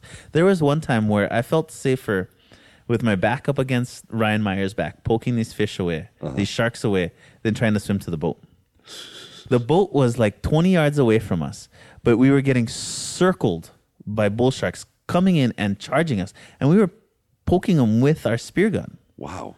I mean, it was mad. How It many? was- how many do you think were in the water at a time, oh, I mean, circling you? at least 30. Oh my god. It was, I mean, if I had my old phone, I'd show you videos that I haven't showed anybody. It was mental. Yeah. It was- maybe we can maybe we can upload those into the website. Yeah. So people can see them that Definitely. way. I have those That'd all at be home. That's why. really cool. It was ridiculous. I mean, it was, now you're about to leave for Greece for the World Championship. yeah. I'm How is really, that? really Are you excited? So excited. Yeah. So, um, August 30th, I leave for Syros, Greece. And uh, it's kind of like the birthplace of spearfishing, the Mediterranean. Huh. And uh, so, world champion of spearfishing is kind of like, for me, it's like the Olympics when it comes to spearfishing. Like Uh-huh. that's that's the pinnacle. That's the Everest, you know. And it's it's held every two years, and this year it just happens to be in Greece. And there's three people, uh, three divers chosen um, to represent each country, and there's going to be about 24 countries there. And uh, so the three divers that are going for America this year is myself, this guy Ryan Myers, guy Seven, Kevin Sakuda, and then our alternate is a guy named Andrew Geist. And it's going to be Are they deep- all from Hawaii? uh, no, two from Florida, two from Hawaii. So to get to earn a spot on the American team, you have to um, do well at two national championships. And so, luckily enough, I did well enough to to earn a spot. And um, yeah, it's going to be deep diving. So they say most of the fish are between thirty and forty five meters, which is hundred to one hundred fifty feet. You know, so it's going to be deep diving, but it's going to be in crystal clear water, Yeah. and it'll be a lot of fun. Mediterranean.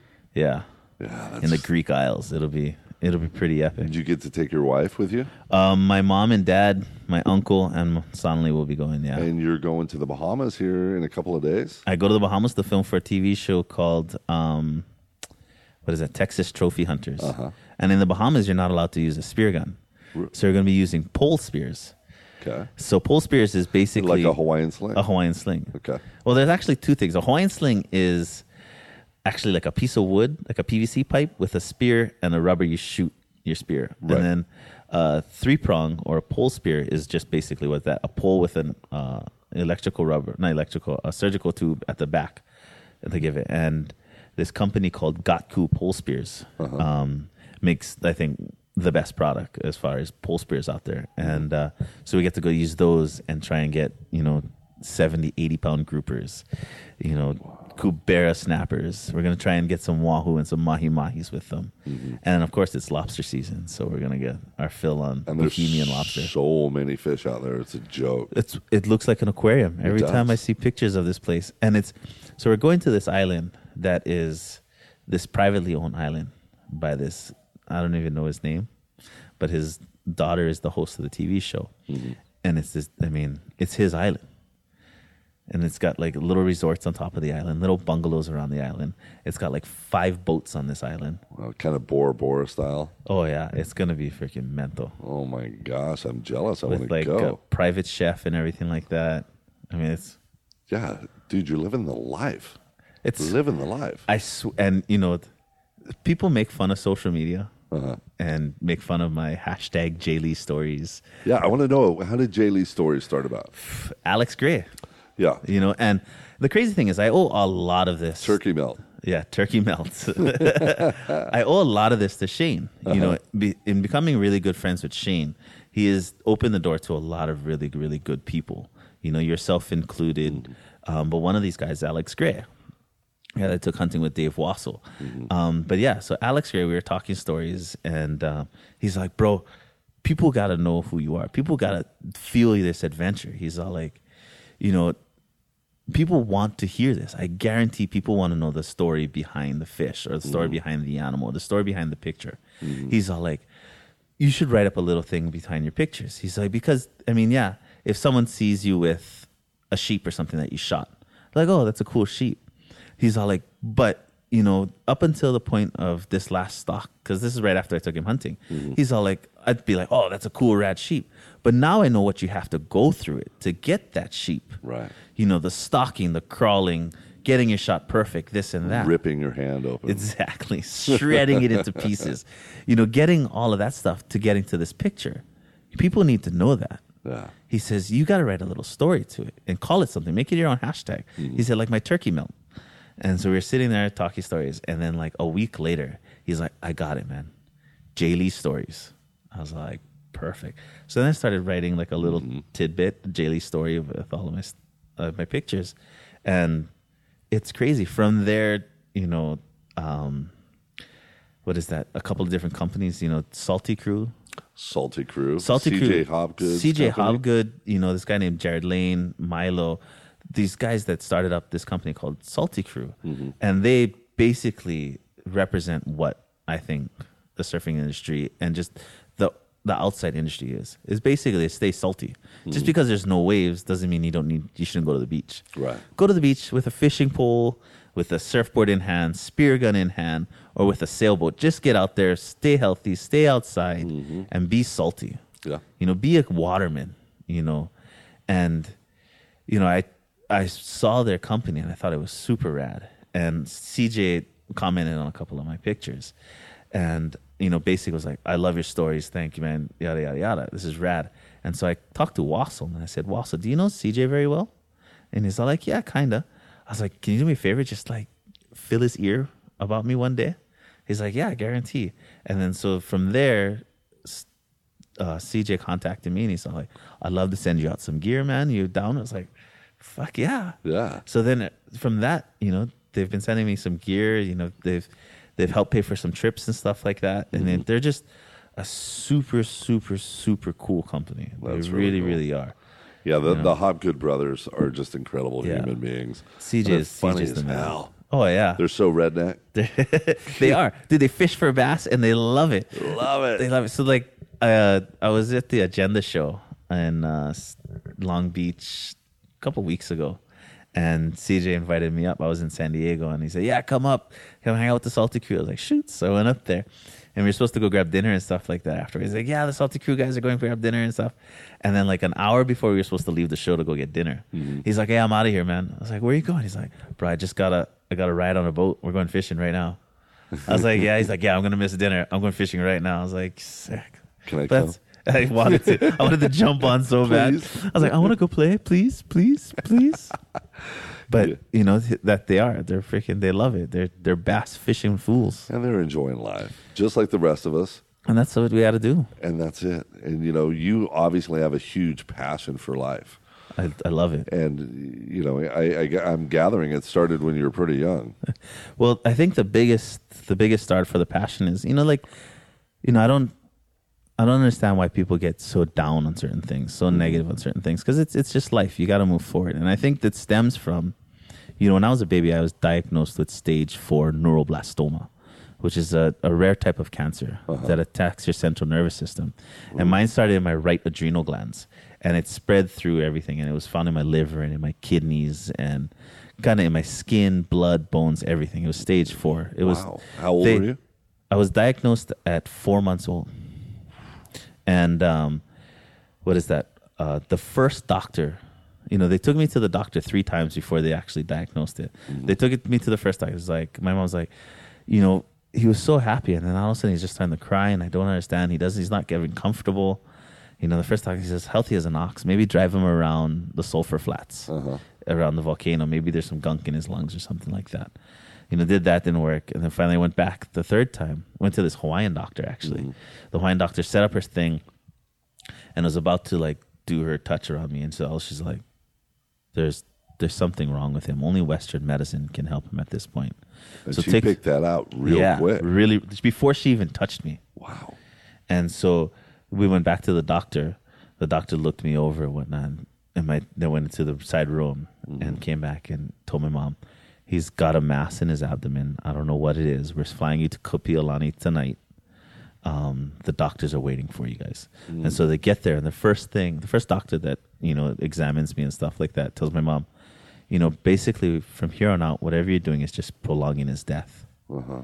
You know, um, so you might want to just look and try and get him comfortable. And my mom's like, no, he's going to survive baby. this thing. Exactly. Yeah.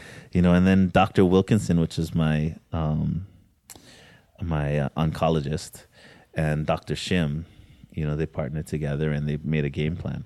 And so their plan was to just go in and cut out as much as they can Uh-huh. and just go from there. And, you know, and so then I went into surgery because I was so little. You know, they couldn't put too much chemo. They couldn't do too much radiation. You know, I was surgery is really the only option. the only option. And you know, so the doctor told my mom and my dad, you know, we have high hopes. Our high hopes of the surgery, but our high hopes have to have a dose of reality. And the reality is Justin has about a 5% chance of living through the surgery. wow, that's so heavy. And then, um, you know, so they started the surgery, and I guess like an hour and a half into it, Dr. Shim, my mom recalls this like it was yesterday. She says, Dr. Shim walked out with blood splattered on his cape, on his gown, blood on his glasses and mm-hmm. stuff like that. And she said, Love Bug was playing on top of the TV. Mm-hmm. And Dr. Shim says, I don't think he's going to make it past the hour. You might want to call family. Oh. And, you know, of course, my mom breaks down as only a mom Absolutely. and dad can. They're sitting there. You know, if the, surgery, the surgery finishes mm-hmm. and, you know, and then slowly but surely I start to get happy and, you Recover. know, recover and slowly recover. And then I remember going back every, every couple of months to get CT scans and make sure it wasn't coming back. And then when I was, f- I guess, uh, when I my first birthday when they released me from the hospital, it was such a big thing that there was 800 people that came to my first birthday party. Oh my party. god, I bet. I mean, it was huge. Doctors and everybody from Oahu came up. All my family was over. So now, like all of my family that like I hardly ever see, Yeah. you Justin. I was like, yeah, Wade and Lillian son. Yeah, are you the sick one? I was. I'm not sick anymore. Gone funny, but yeah, and it's you know it's crazy. And then you know all of that goes forward. You know, and I've mm-hmm. got this constant reminder across my stomach that is like, hey, life is too short, man. There's no there's no reason to be upset about something. Mm-hmm. You know, there's no reason to dwell on something. Mm-hmm. You know, just keep moving forward, keep having fun, keep smiling. Yeah. You know, if you miss something, you miss something. Yeah. It's not the end of the world. Yeah. Know, I've missed a lot. I've I've missed a lot too, more than I would like to to think. I But know. Now, you know, the one thing we've been friends for so fucking long, Justin. okay? But you've never taken me hunting with you. I know, You've taken all the boys, That's so fucking and weird. you took them for years, and you never took me. You've hunted my dad's property. I've hunted the properties, okay, but I've never hunted with you, and I know for a fact that every single time somebody hunts with you, they come out with a giant trophy. it's it's crazy how it's happened w- like that. So I want to go. we need to get you going. go, we need but- to go. yeah. We need to wait till there's animals up on the property. There hasn't been much animals. or deer hunting. Oh. Oh my god! Or we go elk hunting. Oh. Now we're talking. Now I got my heart beating. Or we go to Australia. That trip I just had in Australia was the best hunting trip of my life. Did you hunt with Adam or did you hunt with Troy? I hunted with Adam. I hunted with Troy. It was Oh, you hunted with everybody. oh yeah. It was Adam Greentree. Yeah. Adam Bossy. Yeah. Troy Reynolds. Hunted with them all. That's action. Yeah, it was so much fun. You just look at their Instagrams and it's just like, oh my god. Yeah, these guys are incredible hunters. Yeah. incredible. And the first night that I got out there and we were in the bush, mm-hmm. it was the middle of the rut for the red stag and the fallow deer. And we're in hammocks. Mm-hmm. Okay. Well, Australia's fucking gnarly, bro. Everything there wants to kill you. That's what I've heard. I'm in a hammock, and luckily I have this hammock that has this like mosquito netting type zipper on it, Uh-huh. type thing, but I'm wide open to the stars. It's pitch black. I swear to God, 10 feet from us are two red stags screaming and fighting. I thought I was going to get gored. I swear to God, Adam Bossy's laughing his ass off. And I'm just like, holy shit. I wake up, there's a gigantic huntsman spider right above my face, like five inches. And I'm like, fuck. And then all of a sudden, the fallow deer are coming in and they're raking the tree my hammock's on. No and I'm just it was so much action. I've never seen anything like it before in my life. When the lights go out, it's a whole different world. The, everything comes alive. That's it's nuts. scary. Thank God I didn't see any snakes, you know, or crocodiles. But everything else wants to kill you there. It was That's nuts. nuts. You That's so have to go. I really, really want to go. Um, what is that? The spear gun company Uh-huh. that I dive for is called Aimrite Spear Guns. They're the greatest spear guns out there. Mm-hmm. Best carbon fibers, light. They're, they're just they're amazing, amazing spear guns, and they're made right here in Kona. Uh-huh. And um, but the guy that started it, this guy named Rick Batua, he married this beautiful lady from Australia, Mm-hmm. and um, so he lives half time up here and half time down in Australia. And he's invited me down there, and so definitely within the next year I'm going to get down there. So I got to hook up and do a hunt down there. Yeah. But he says that, yeah, he says don't walk in grass that is above your ankle Uh-huh. because freaking uh, the deadliest snake in the world can be hiding. Oh yeah, and I was walking through that waist high grass, dude. I was shitting my pants, man. Yeah. Shitting my pants. Yeah, so he's all like, so I stick to the ocean. I was like, dude, the ocean's got saltwater crocs in that thing. and then you guys got those box jellyfish that are like killing people and the blue ring octopus and Yep. everything else that could kill you in there too. Well, they played a re- because Shane is petrified of snakes. Yeah. Um, they played a really, really good joke on him. Oh, really? Where they put a fake snake in his tent, so when he opened his tent, boom, that snake just pops out on him. he came screaming out of there, and they ran in there and they grabbed the snake, pretending like they were wrestling it, and then threw it at him. oh yeah, he was shitting his pants. I wish I could have seen that. Uh-huh. It was the best thing. That ever. would be amazing. But they all told me the story. Oh, And really? they're all the accents. Oh yeah, mate. He's fucking shitting his pants. I can't even do it right, but yeah, that was good, man. That was good. Put another shrimp in the barbie. put another shrimp on the bobby, boys. But we're hey, we're coming down there. We're gonna hunt with you, me and Justin. Yes. Um, right now is the rut for the Rusa, Rusa, but back end of March, beginning Yeah. of April. That's the when the red stag and the fallow rut is. That's the time to be down there. I That's the time. That's the time. So, I mean, It's all those pictures I've been seeing, the fucking Anabasis ones are just mental. Yeah. Well, I've got mine in the taxidermist right now. I know that one that you got freaking. Was it this year? Was it yeah, last it was this year. That's crazy thing. It was this year. That one was a donkey. That thing was so cool. That thing is such a pig. He looks man. like he has all these flames and stuff. I call him the firebuck. the firebuck. Yeah. So of course, you think something's flaming. Oh no, you're the one, you're the one that takes all the nude gay photos. Okay, let's not even my- go there, Justin I got my Lee. flaming buck here. It's I- amazing. Well, I figured I'd give it to you as a present. no, I remember when you sent us those pictures. I mean, on the thread, and I mean, just in disbelief. But you're always the fucking magnet to freaking big No, for some Look at that reason- ram that's on your wall right there. Who goes to Kipuka, Idaho, and shoots something like that? I don't know. Dude, that thing's I got. do. you yeah, exactly. You're not supposed to shoot the f- mammals in there with guns, and you. This ram that Dozer has up in his wall, up in his house, it's got freaking buckshot in there. So it's got like in one in one horn. yeah, Yeah, it's got like freaking BBs from a shotgun. Somebody was bird hunting and tried to shoot this thing in the head. It did, however, it survived, and so it's got buckshots. And then on the other horn, it's got a freaking broadhead in his head, Uh, dude, in his horn. I named him Fifty, like Fifty Cent. Yeah. he got shot so many times. Dude, it took all five of my arrows to put that guy down. That's crazy. And then I find a dead Yeah. body while I'm trying to put him down. Then he find bones. I remember you saying yeah. that. Holy crap! Like, had the police come out. Me Yeah. and Kevin Hibbert. You're like, oh no, I was gonna shoot the sheep, man. Screw the dead body that's underneath the ground. yeah, I was like, Didn't was- you straddle it and then I shoot? did. I did. I was like, "Fuck! What can I do? I don't want to get busted." It's, he's dead already. He ain't going anywhere. dead, man. He- he's all bones, Just man. bones already. I remember seeing that thing and I was like, holy crap. Yeah, and then I went and dropped it off at James Chai. When I picked it up, I was like, holy crap. This thing Yeah, is the thing. I remember when you raced over to my house. Yeah, frick yeah. We came. We came home from the hunt, and you're like, "Where are you? I'm meeting you at your house." Yeah. And you get the tape out. You're like, "Rrr, "Thirty." frick yeah. that- Then that's that's the cool thing about you know Yeah. our group of friends is we're all so stoked for each other when we get something big. Oh, and yeah. fucking, I would drive across the island to come see something big that a friend showed, and that thing is proof in the pudding. yeah. Well, you had an amazing one that you got on Lanai, that big giant 32. Holy 32. crap! Yeah, Holy crap! but that thing was huge. It was actually 31 and a half. yeah. 31 and a half. That thing was so big. When you got off the plane, you came straight over here. And Yeah. Shane was over here with me, and we were just like, "What the fuck is that?" Freaking slug ram, man. Oh my god! You know, if um, and you shot him at like really close.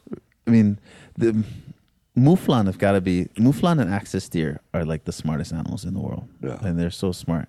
They're so much fun to hunt. But yeah, it was just right place, right time, and this ram came out of the gulch at 16 yards. I just set up in a lantana bush and had him walk out. I saw them go into the gulch, Uh-huh. and I was like, "Okay, they're gonna come out one of these trails." And when he was coming back out, I was like, "I think this trail." And I hid inside the lantana bush, and sure enough, they were on that trail. Yeah. I drew back, and he was the third one in the line of five rams that came out. And the first ram came up, walked past, and when I shot the ram that I shot, he was at like 16 yards, but the ram that was in the front of the herd was at like six. Wow. I was like, I'm gonna get fucking busted. I'm Lan- gonna get Lanai busted. is crazy for that, though. They have some of the most amazing animals.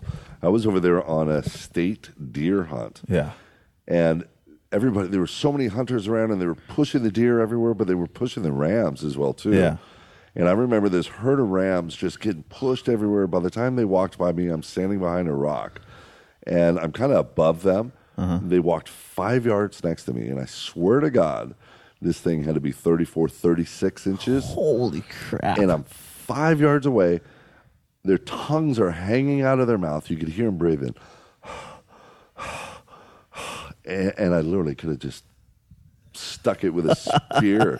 you know, I was just like, I can't, but it's a deer hunt. It's deer I hunt. couldn't do it. yeah. And I've seen so many people on the deer hunt harvest giant rams I over there. Isn't that crazy? yeah. And I'm like, what are you doing, dude? Yeah. Come on, follow the rules. You'd, you'd hope so. Yeah. But the crazy thing is that ram that I shot, it's 31 and a half inches long, and it's the number two SCI free range Mouflon archery ram. Really? Yeah. The number one is Chuck Adams shot one down at Kahuku. And Chuck Adams' one was 33 inches.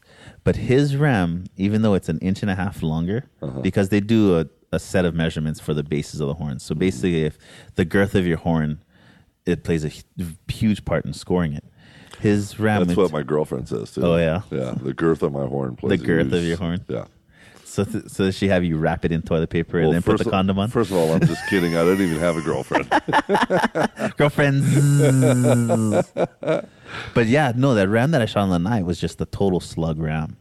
And even though, you know, um, Ch- Chuck Adams' ram from Kahuku, which is the number one, was almost two inches longer, Mm-hmm. it only outscored my ram by half a point. yeah, because yours was so thick. So heavy. It was crazy. It was Yeah. it's crazy. And all the way to the tips. It looked like one of those uh, mountain, the bighorns. Yeah, it it really Desert did. bighorns. It really, really did. I mean, it's just the girth all the way to its tips and total Dumbo ears. Just, and I'll So never, jealous. never forget walk, seeing that thing Did you walk mount out that whole thing? uh, from the shoulder mount. Yeah, I got it. Yeah. all. And it's got so like Mouflon are these beautiful sheep, Uh-huh. and they have that be- that big black beard, that, beard comes down. and the and this chest. beard is like at some points the hair is like eight nine inches long. I mean, it's just it's a Mm-hmm. Well, even gorgeous, like gorgeous. even mount. like this one here, you can s- you can see that Yeah. mouflon in it in the face, and then you can see that feral Mm-hmm. because it's a hybrid. yeah, those are the hybrids from from Maui, I mean from Mauna Kea and Mauna Loa side. Yeah, but yeah, those they have that big, long, big, heavy chest and Yeah. beard. I mean, it's crazy. Pretty I mean, amazing James animals. Did an amazing, amazing texture, and they taste delicious. Oh my gosh, they're so good. They they taste nothing like that stuff you buy in the store. No, They, nothing. they, they don't have that funky smell Yeah. and that funky taste. I'm really so not a good. fan of any of that stuff Oh, in yeah? the store. yeah, I mean, there's no sense to to shop at a store if you can. Between axis deer and feral sheep and mouflon sheep, there's Mm-hmm. really no reason. I like to know where my meat comes from. Yeah. And you know, if I'm out there, I'm harvesting it myself, Uh huh. feeding my family. I, I know exactly what went into that. Exactly. You know, I know where that animal was. I know what it was feeding on. Mm-hmm. I processed it, Exactly. harvested it, processed it, and now we're eating it. Field to table. You get you're there So every good. step. It's so good, and it's so good for you. Yeah. You know, No, g- no hormones. Yeah, and non-GMO, no hormones, no mental feeds that you're trying to give to them, no steroids. Yeah. It's, it's all action. Yeah. Now you've also had some other funny times. I remember a picture where uh, this place we used to go hunt. Um, I can't remember what the name of it was. Uh, Macy's. Macy's, and it's where I got a lot of these jawbones from these boars. Um, but I remember you being chased by one. Yeah. Well, me and Shane used to hunt that place pretty religiously for a while. Yeah. And we called it Macy's because it was like it was right when that song "My Chick Bad, My Chick Hood," but there's a lyric in that song. We were listening to it as we were driving to the spot. And it was coming down the street like a parade, Macy's. and we were walking around, and it was like a parade. And if you don't know Shane, Shane is all about the gangster rap. Oh yeah, You know, he always sends like random he's all about Justin Bieber right now. I swear to God, call him out on it. Justin Bieber's on the island right now. What? Yeah, he's playing at freaking uh, the Hilton. Oh God. He was on the east side jumping off of waterfalls and everything yesterday. Oh my God. Uh, Shane would freaking lose it right now. We got to text it right We now. dude. got to. Beaver's on island, dude. Find Beaver's it. Maybe island. that's where he's at today. He disappeared all day. Yeah. Yeah. See? Ah, they're rubbing each other's head Yeah. Maybe that's why Lisa was mad at him. Because he ditched her for Bieber. for Beaver. But anyway, so Yeah. Macy's the parade. So we used to go down there and there was just pigs everywhere. And we came across this one area and there was a bunch of pigs sleeping. And there was this um, trail that led right up to them. So I freaking crawled in the trail without my bow and I just got really, really close to them.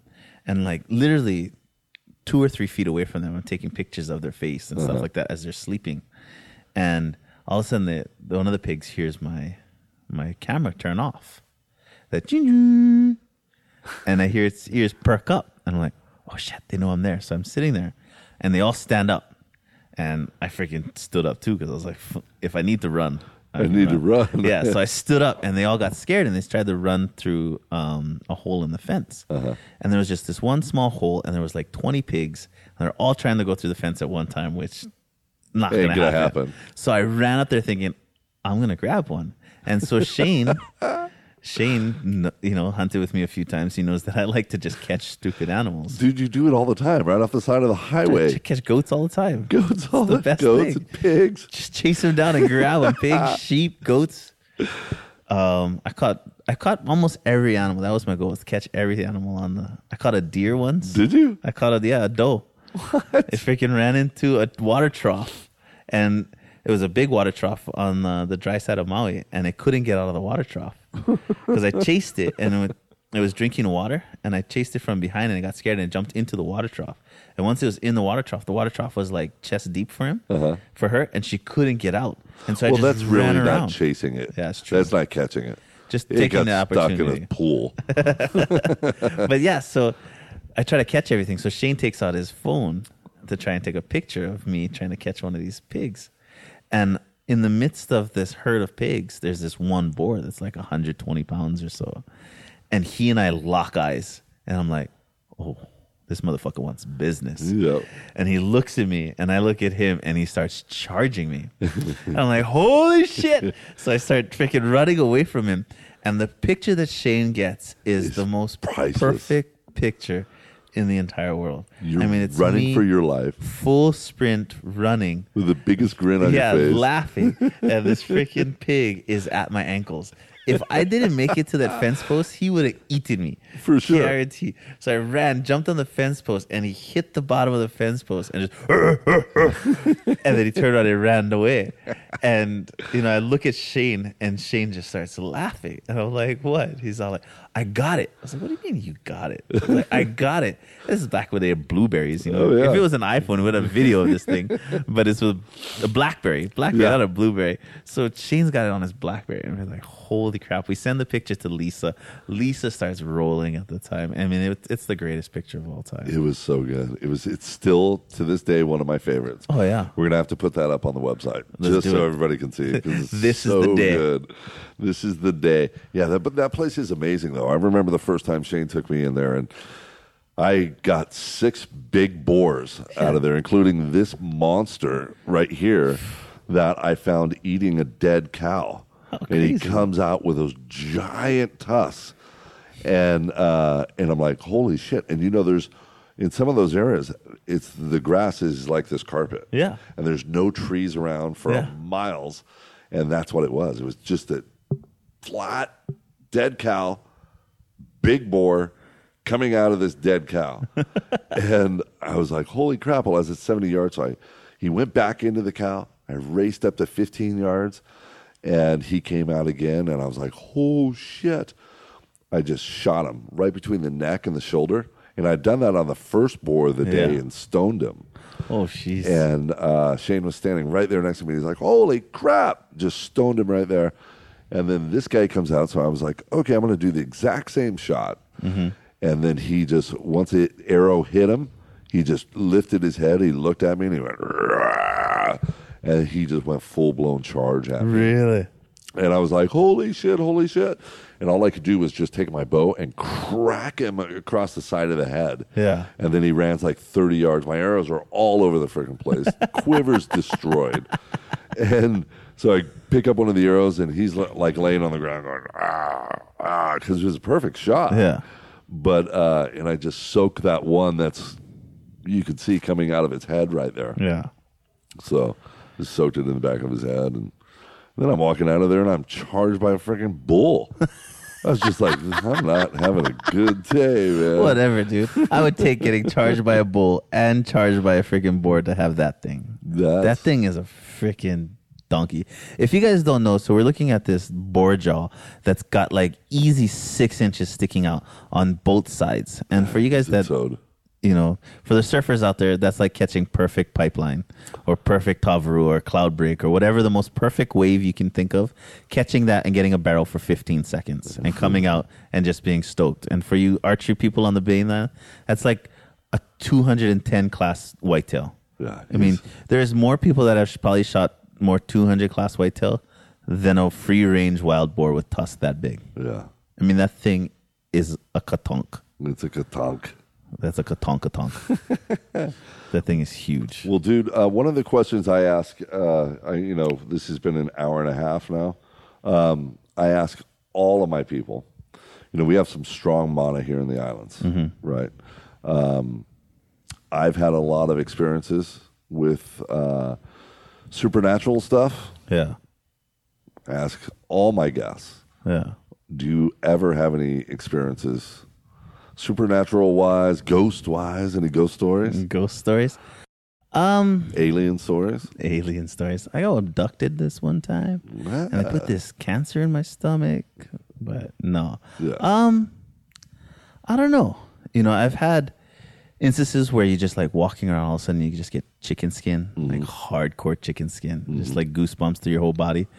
But you know, you just like, okay, all I say is sorry. I turn around and walk the other way. Yeah. you know um but as far as like an individual ghost story or anything like that i can't think of anything um but as far as like the mana goes you know i live right next to Waipio valley Yeah, that's where the valley of the kings Yeah. yeah you know and it's one of those places where you walk in there and as soon as you walk in you just feel the, spirit energy, of the yeah. island of the the valley you know whether it's surfing out there or walking or checking out the waterfalls you just feel the energy around you Mm. you know and it's not a bad energy it's not a scary energy but it's an energy and you feel it there Mm. and um Well, I've got this great book that uh, on Hawaii here, and it talked about how you know where you live is such a special place. The kings, the royalty, the elite, they all live down in the valley. Mm-hmm. But then all their regular people lived right where you live. Yeah. you know that's us regular that- people Yeah, that, that Honoka'a, that Waipio area is just such a magical, that whole coastline historical place. you know Waipio Valley is known as the Valley of the Kings Yeah. you know, and the birthplace of King Kamehameha the Great, which united all the Hawaiian islands. That's got, you know, when it comes to Hawaiian monarchy, that's like, you know, that's our Zeus, basically, is King Kamehameha. You know, um, or not so much Zeus, because Zeus is a god and Kamehameha was a, a person, king. Yeah, but Yeah. I mean, he was he was the king of all kings. You know, and he was born just 15, 20, not even five miles away from the valley in a place called Kohala, mm-hmm. you know, and or Javi. And it's just, and I think it's just that mana that, You feel there's the Z trail that the people used to walk around, and you hear all these stories of people mm-hmm. saying they see night marches or they see the white flames as people walk down on a mm-hmm. full moon night, or you know, you when you're hunting and stuff, and you're walking around in the valley. I mean, you come across like the old Hawaiian homes, Yeah. you know, where there's like poi pounders, or you know, you can see where their houses were built and this Or and old hay. Yeah, old tales all over little Yeah. religious sites and stuff like that. It's it's pretty gnarly, Mm-hmm. you know. But I think just like everything else is, if you respect it, you respect that energy, it'll respect you. Absolutely. You know, if you, you know, that's what people are like. Oh, how come haoles get such a bad name? You know, it's it's just the mentality. It's that's it. You know, there's a lot of local haole guys that are great friends of mine that are great people. Me. Exactly. Doze of Dave and Doze- Doze knows. Those knows But- to respect. Exactly, you know, and that's the biggest thing is that you know the local people out here that get upset at the white people mm-hmm. is because the haoles just aren't giving respect mm-hmm. where respect is due. Mm-hmm. You know, and it's you know I think that's the biggest thing is when tourists come to Hawaii, you know they just got to realize that you're in a special place. You know, take a deep breath and enjoy the special place. yeah.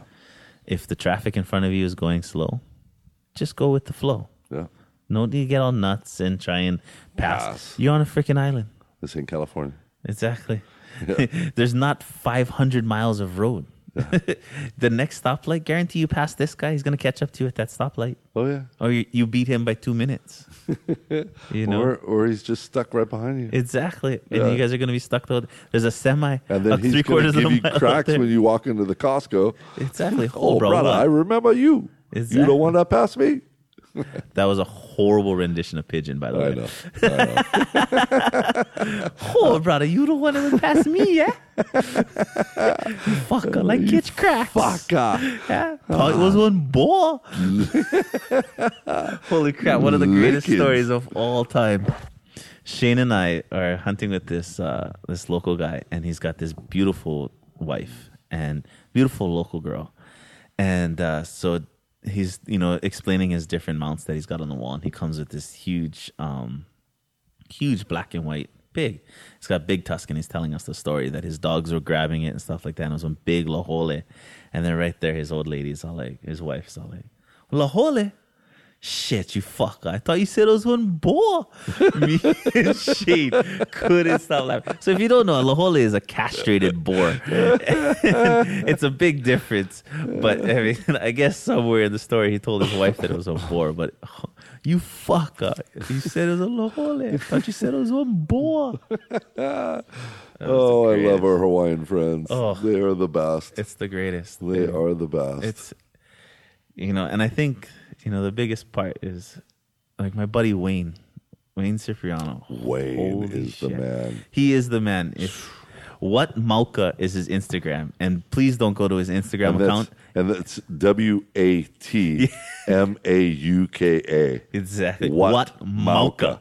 that's basically saying what you look a Mauka huh? what boys you look a Mauka What, but anyway don't go to his instagram if you are a vegan if you have any animal rights or anything like that because it is littered with dead animals He is a pounder. he is his nickname here in hawaii is called big game wayne Yeah. and And he's the coolest, most mellowest, he's quietest. super mellow he's a portuguese true and true Yeah. born in he's 200% portuguese and portuguese here in hawaii is like the polacks of the rest of the world so we make fun of him but he is 200% portuguese i mean this is the I got to tell the story at his wedding. He's got a scar across his nose, and it was funny. He was cleaning a pig one day at his house, and there was this fly that kept flying around, and he's got this fucking razor sharp knife in his hand, and he's trying to scare this fly around. All of a sudden, the fly lands on I his know where nose. this is going. The fly lands on his nose,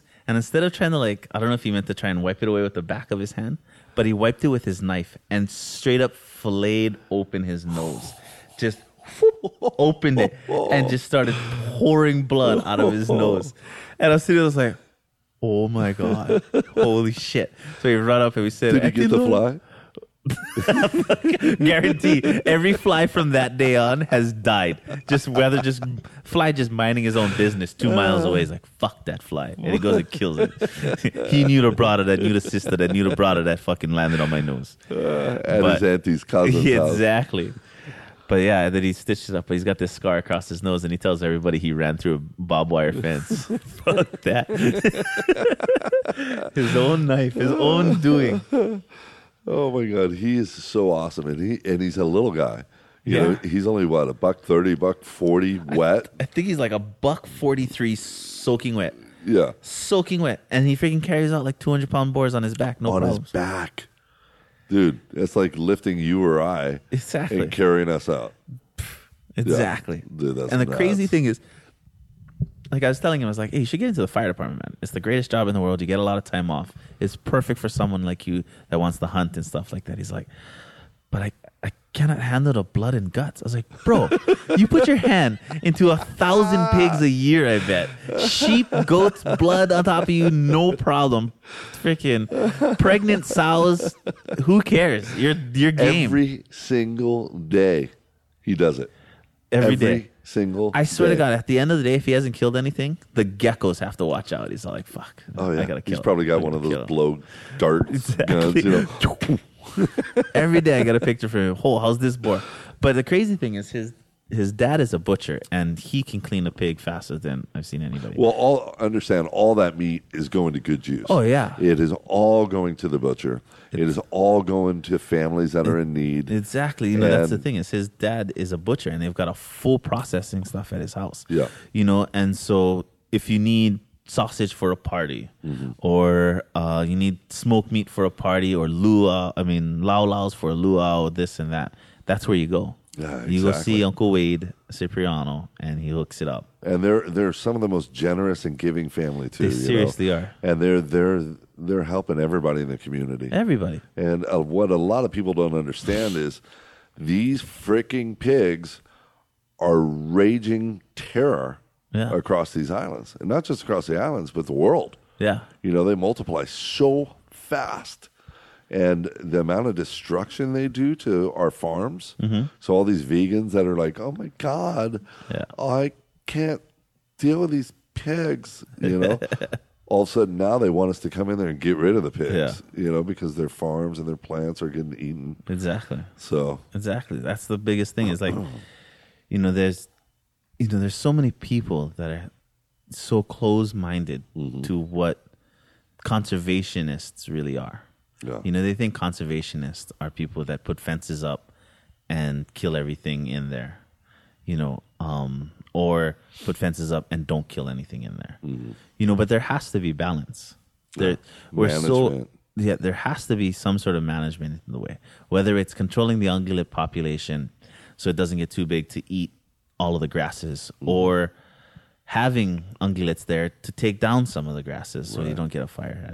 You know, there's there's just so much that a lot of people don't see, and I think you know I listened like the last Joe Rogan podcast I listened to, I think it was with Shane, mm-hmm. and they talked about how much money hunters have put into conservation and setting up national parks mm-hmm. around the world through the US. It's like billions and billions of dollars. You know, that there's no vegan company out there that's giving away billions of dollars. no, You know? no, absolutely not. And the NRA is part of that as well, too. Yeah. You know, it's they give back so much So much. so that these people can enjoy these animals. Yeah. In know. their national parks The- or out in the wild and The only way that you're going to allow an animal to have value or to to ensure an animal stays around is give it value. Mm-hmm.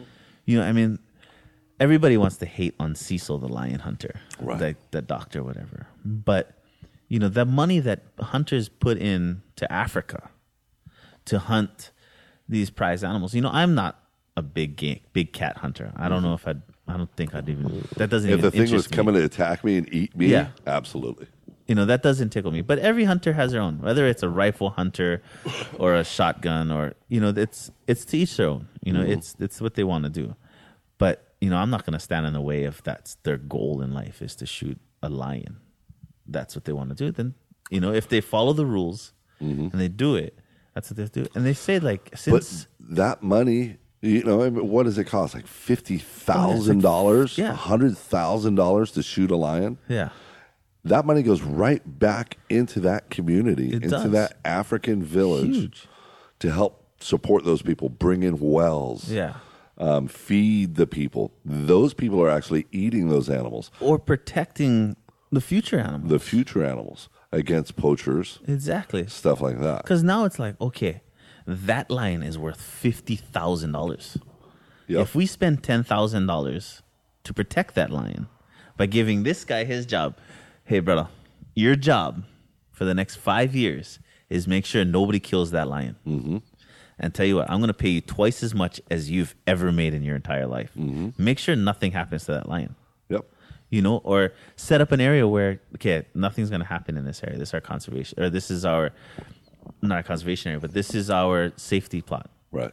You know, and all that money goes back in there to make sure that those animals are there for you know the next sportsman that wants to go and have a try. Absolutely. Absolutely. And it does so much for the community.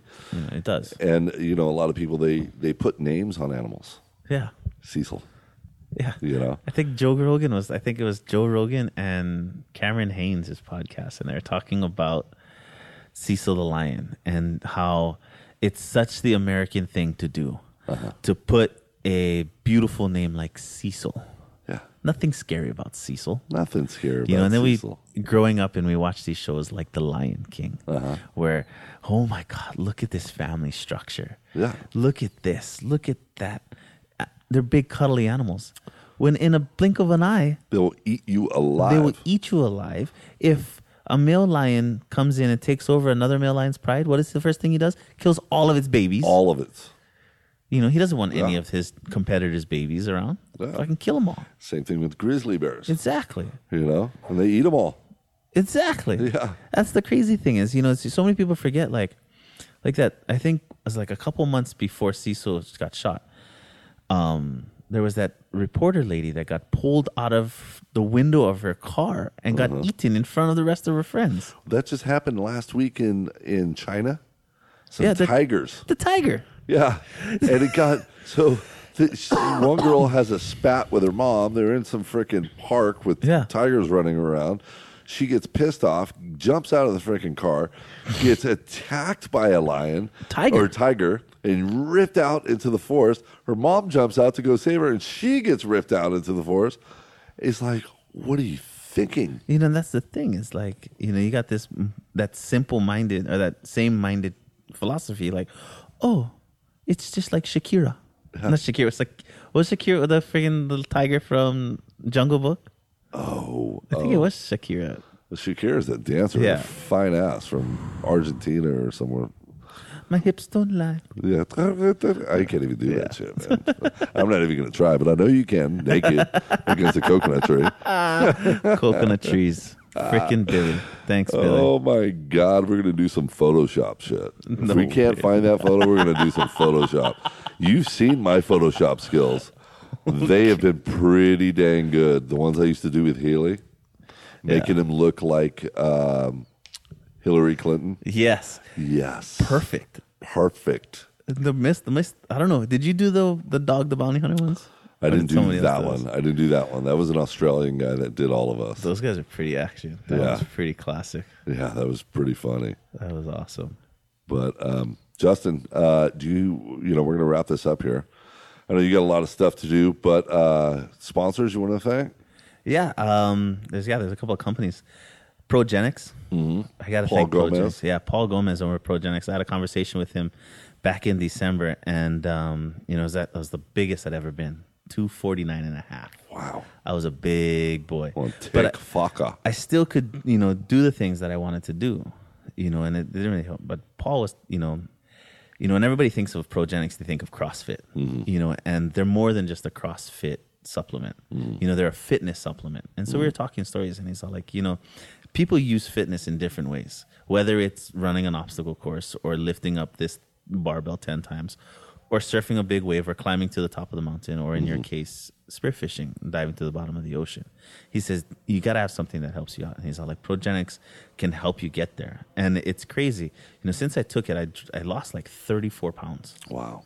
i mean it was mental. Yeah, you look great, dude. you know and you know just being on that mentality that you know and being part of Progenex and Progenex is awesome. They've helped me with a bunch of trips and stuff like that and giving me the products that i need but you know having that having a regiment to take on as soon as you get out of the water so that because you know a lot of people think swimming is oh i'm just gonna go swimming i'm gonna go play mm-hmm. in the water mm-hmm. it's strenuous Oh, yeah. you know and then you're doing it for five six hours at a time spearfishing it's a lot of calories it's a lot of um, Well, you look at these swimmers, you know, Olympic Exactly. swimmers, and they all have the best bodies. Uh-huh. They're just ripped. yeah Yeah, it uses utilizes every single muscle in your body exactly and so, you need something after putting your body through that kind of punishment. to feed those muscles. yeah you need to feed them and you know Progenex has been awesome to me and it's fed me in the way that i need to be fed and it's done really really well for me um mokulele airlines Ah, it's the best little freaking island hopper around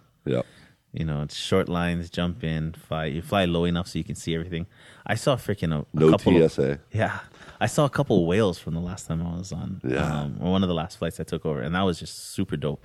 Flying over and seeing a couple of whales from the plane. And they go out of their way to also give you a little tour as well. Yeah. Not just not just being just hey a direct flight. Yeah.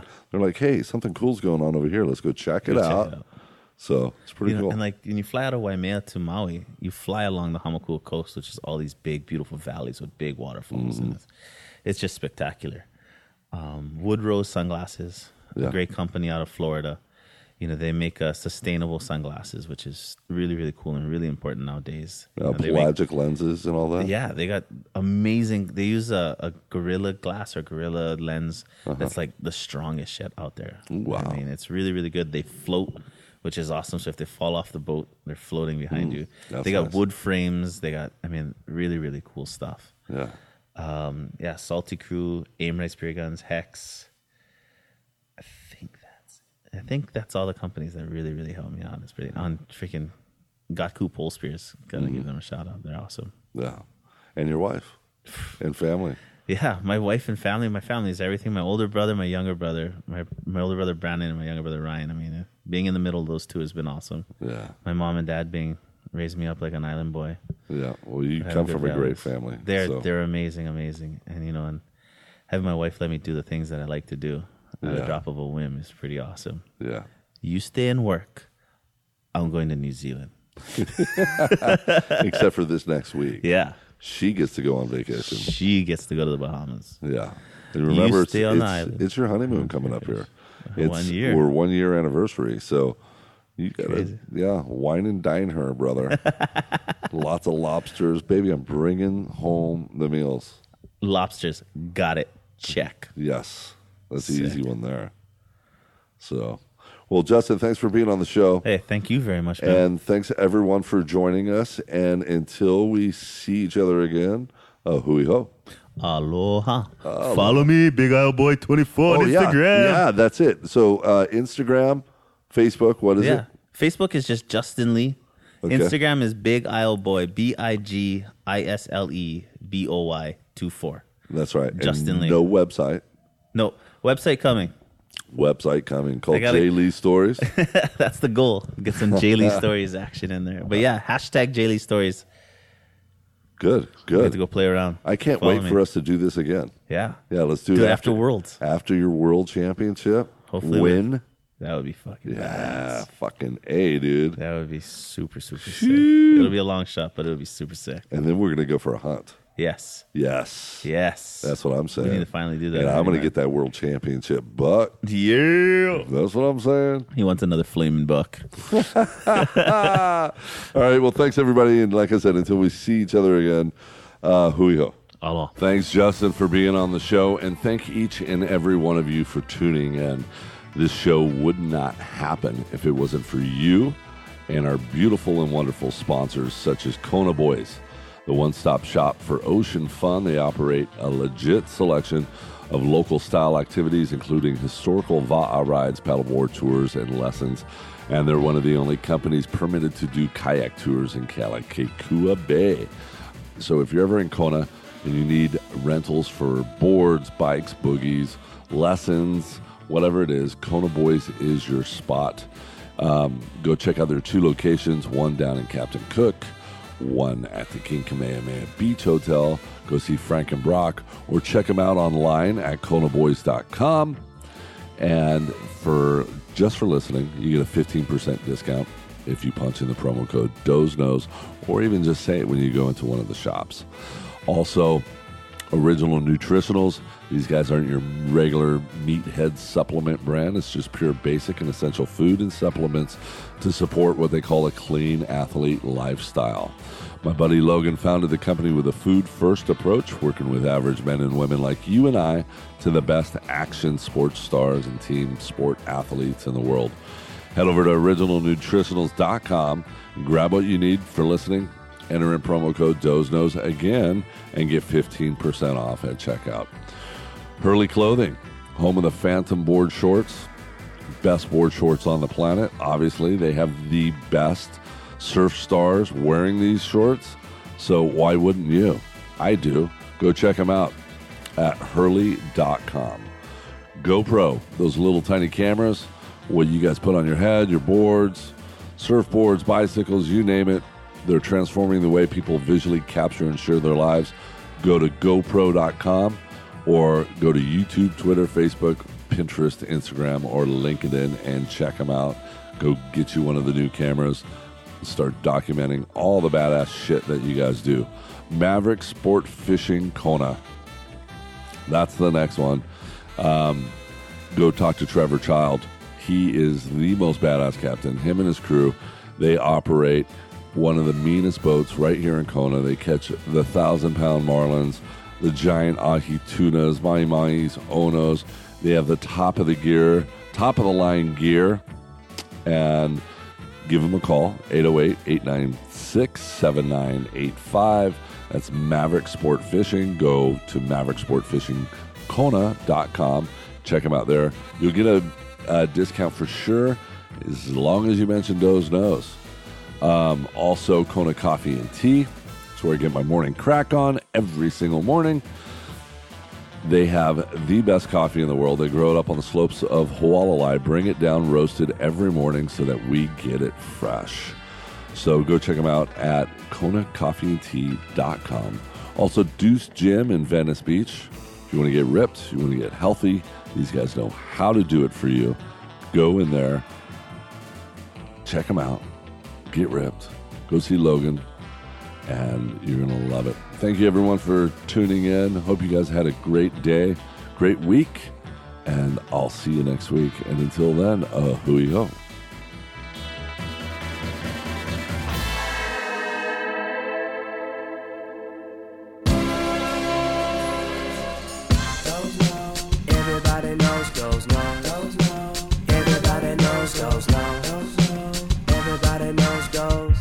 Don't know,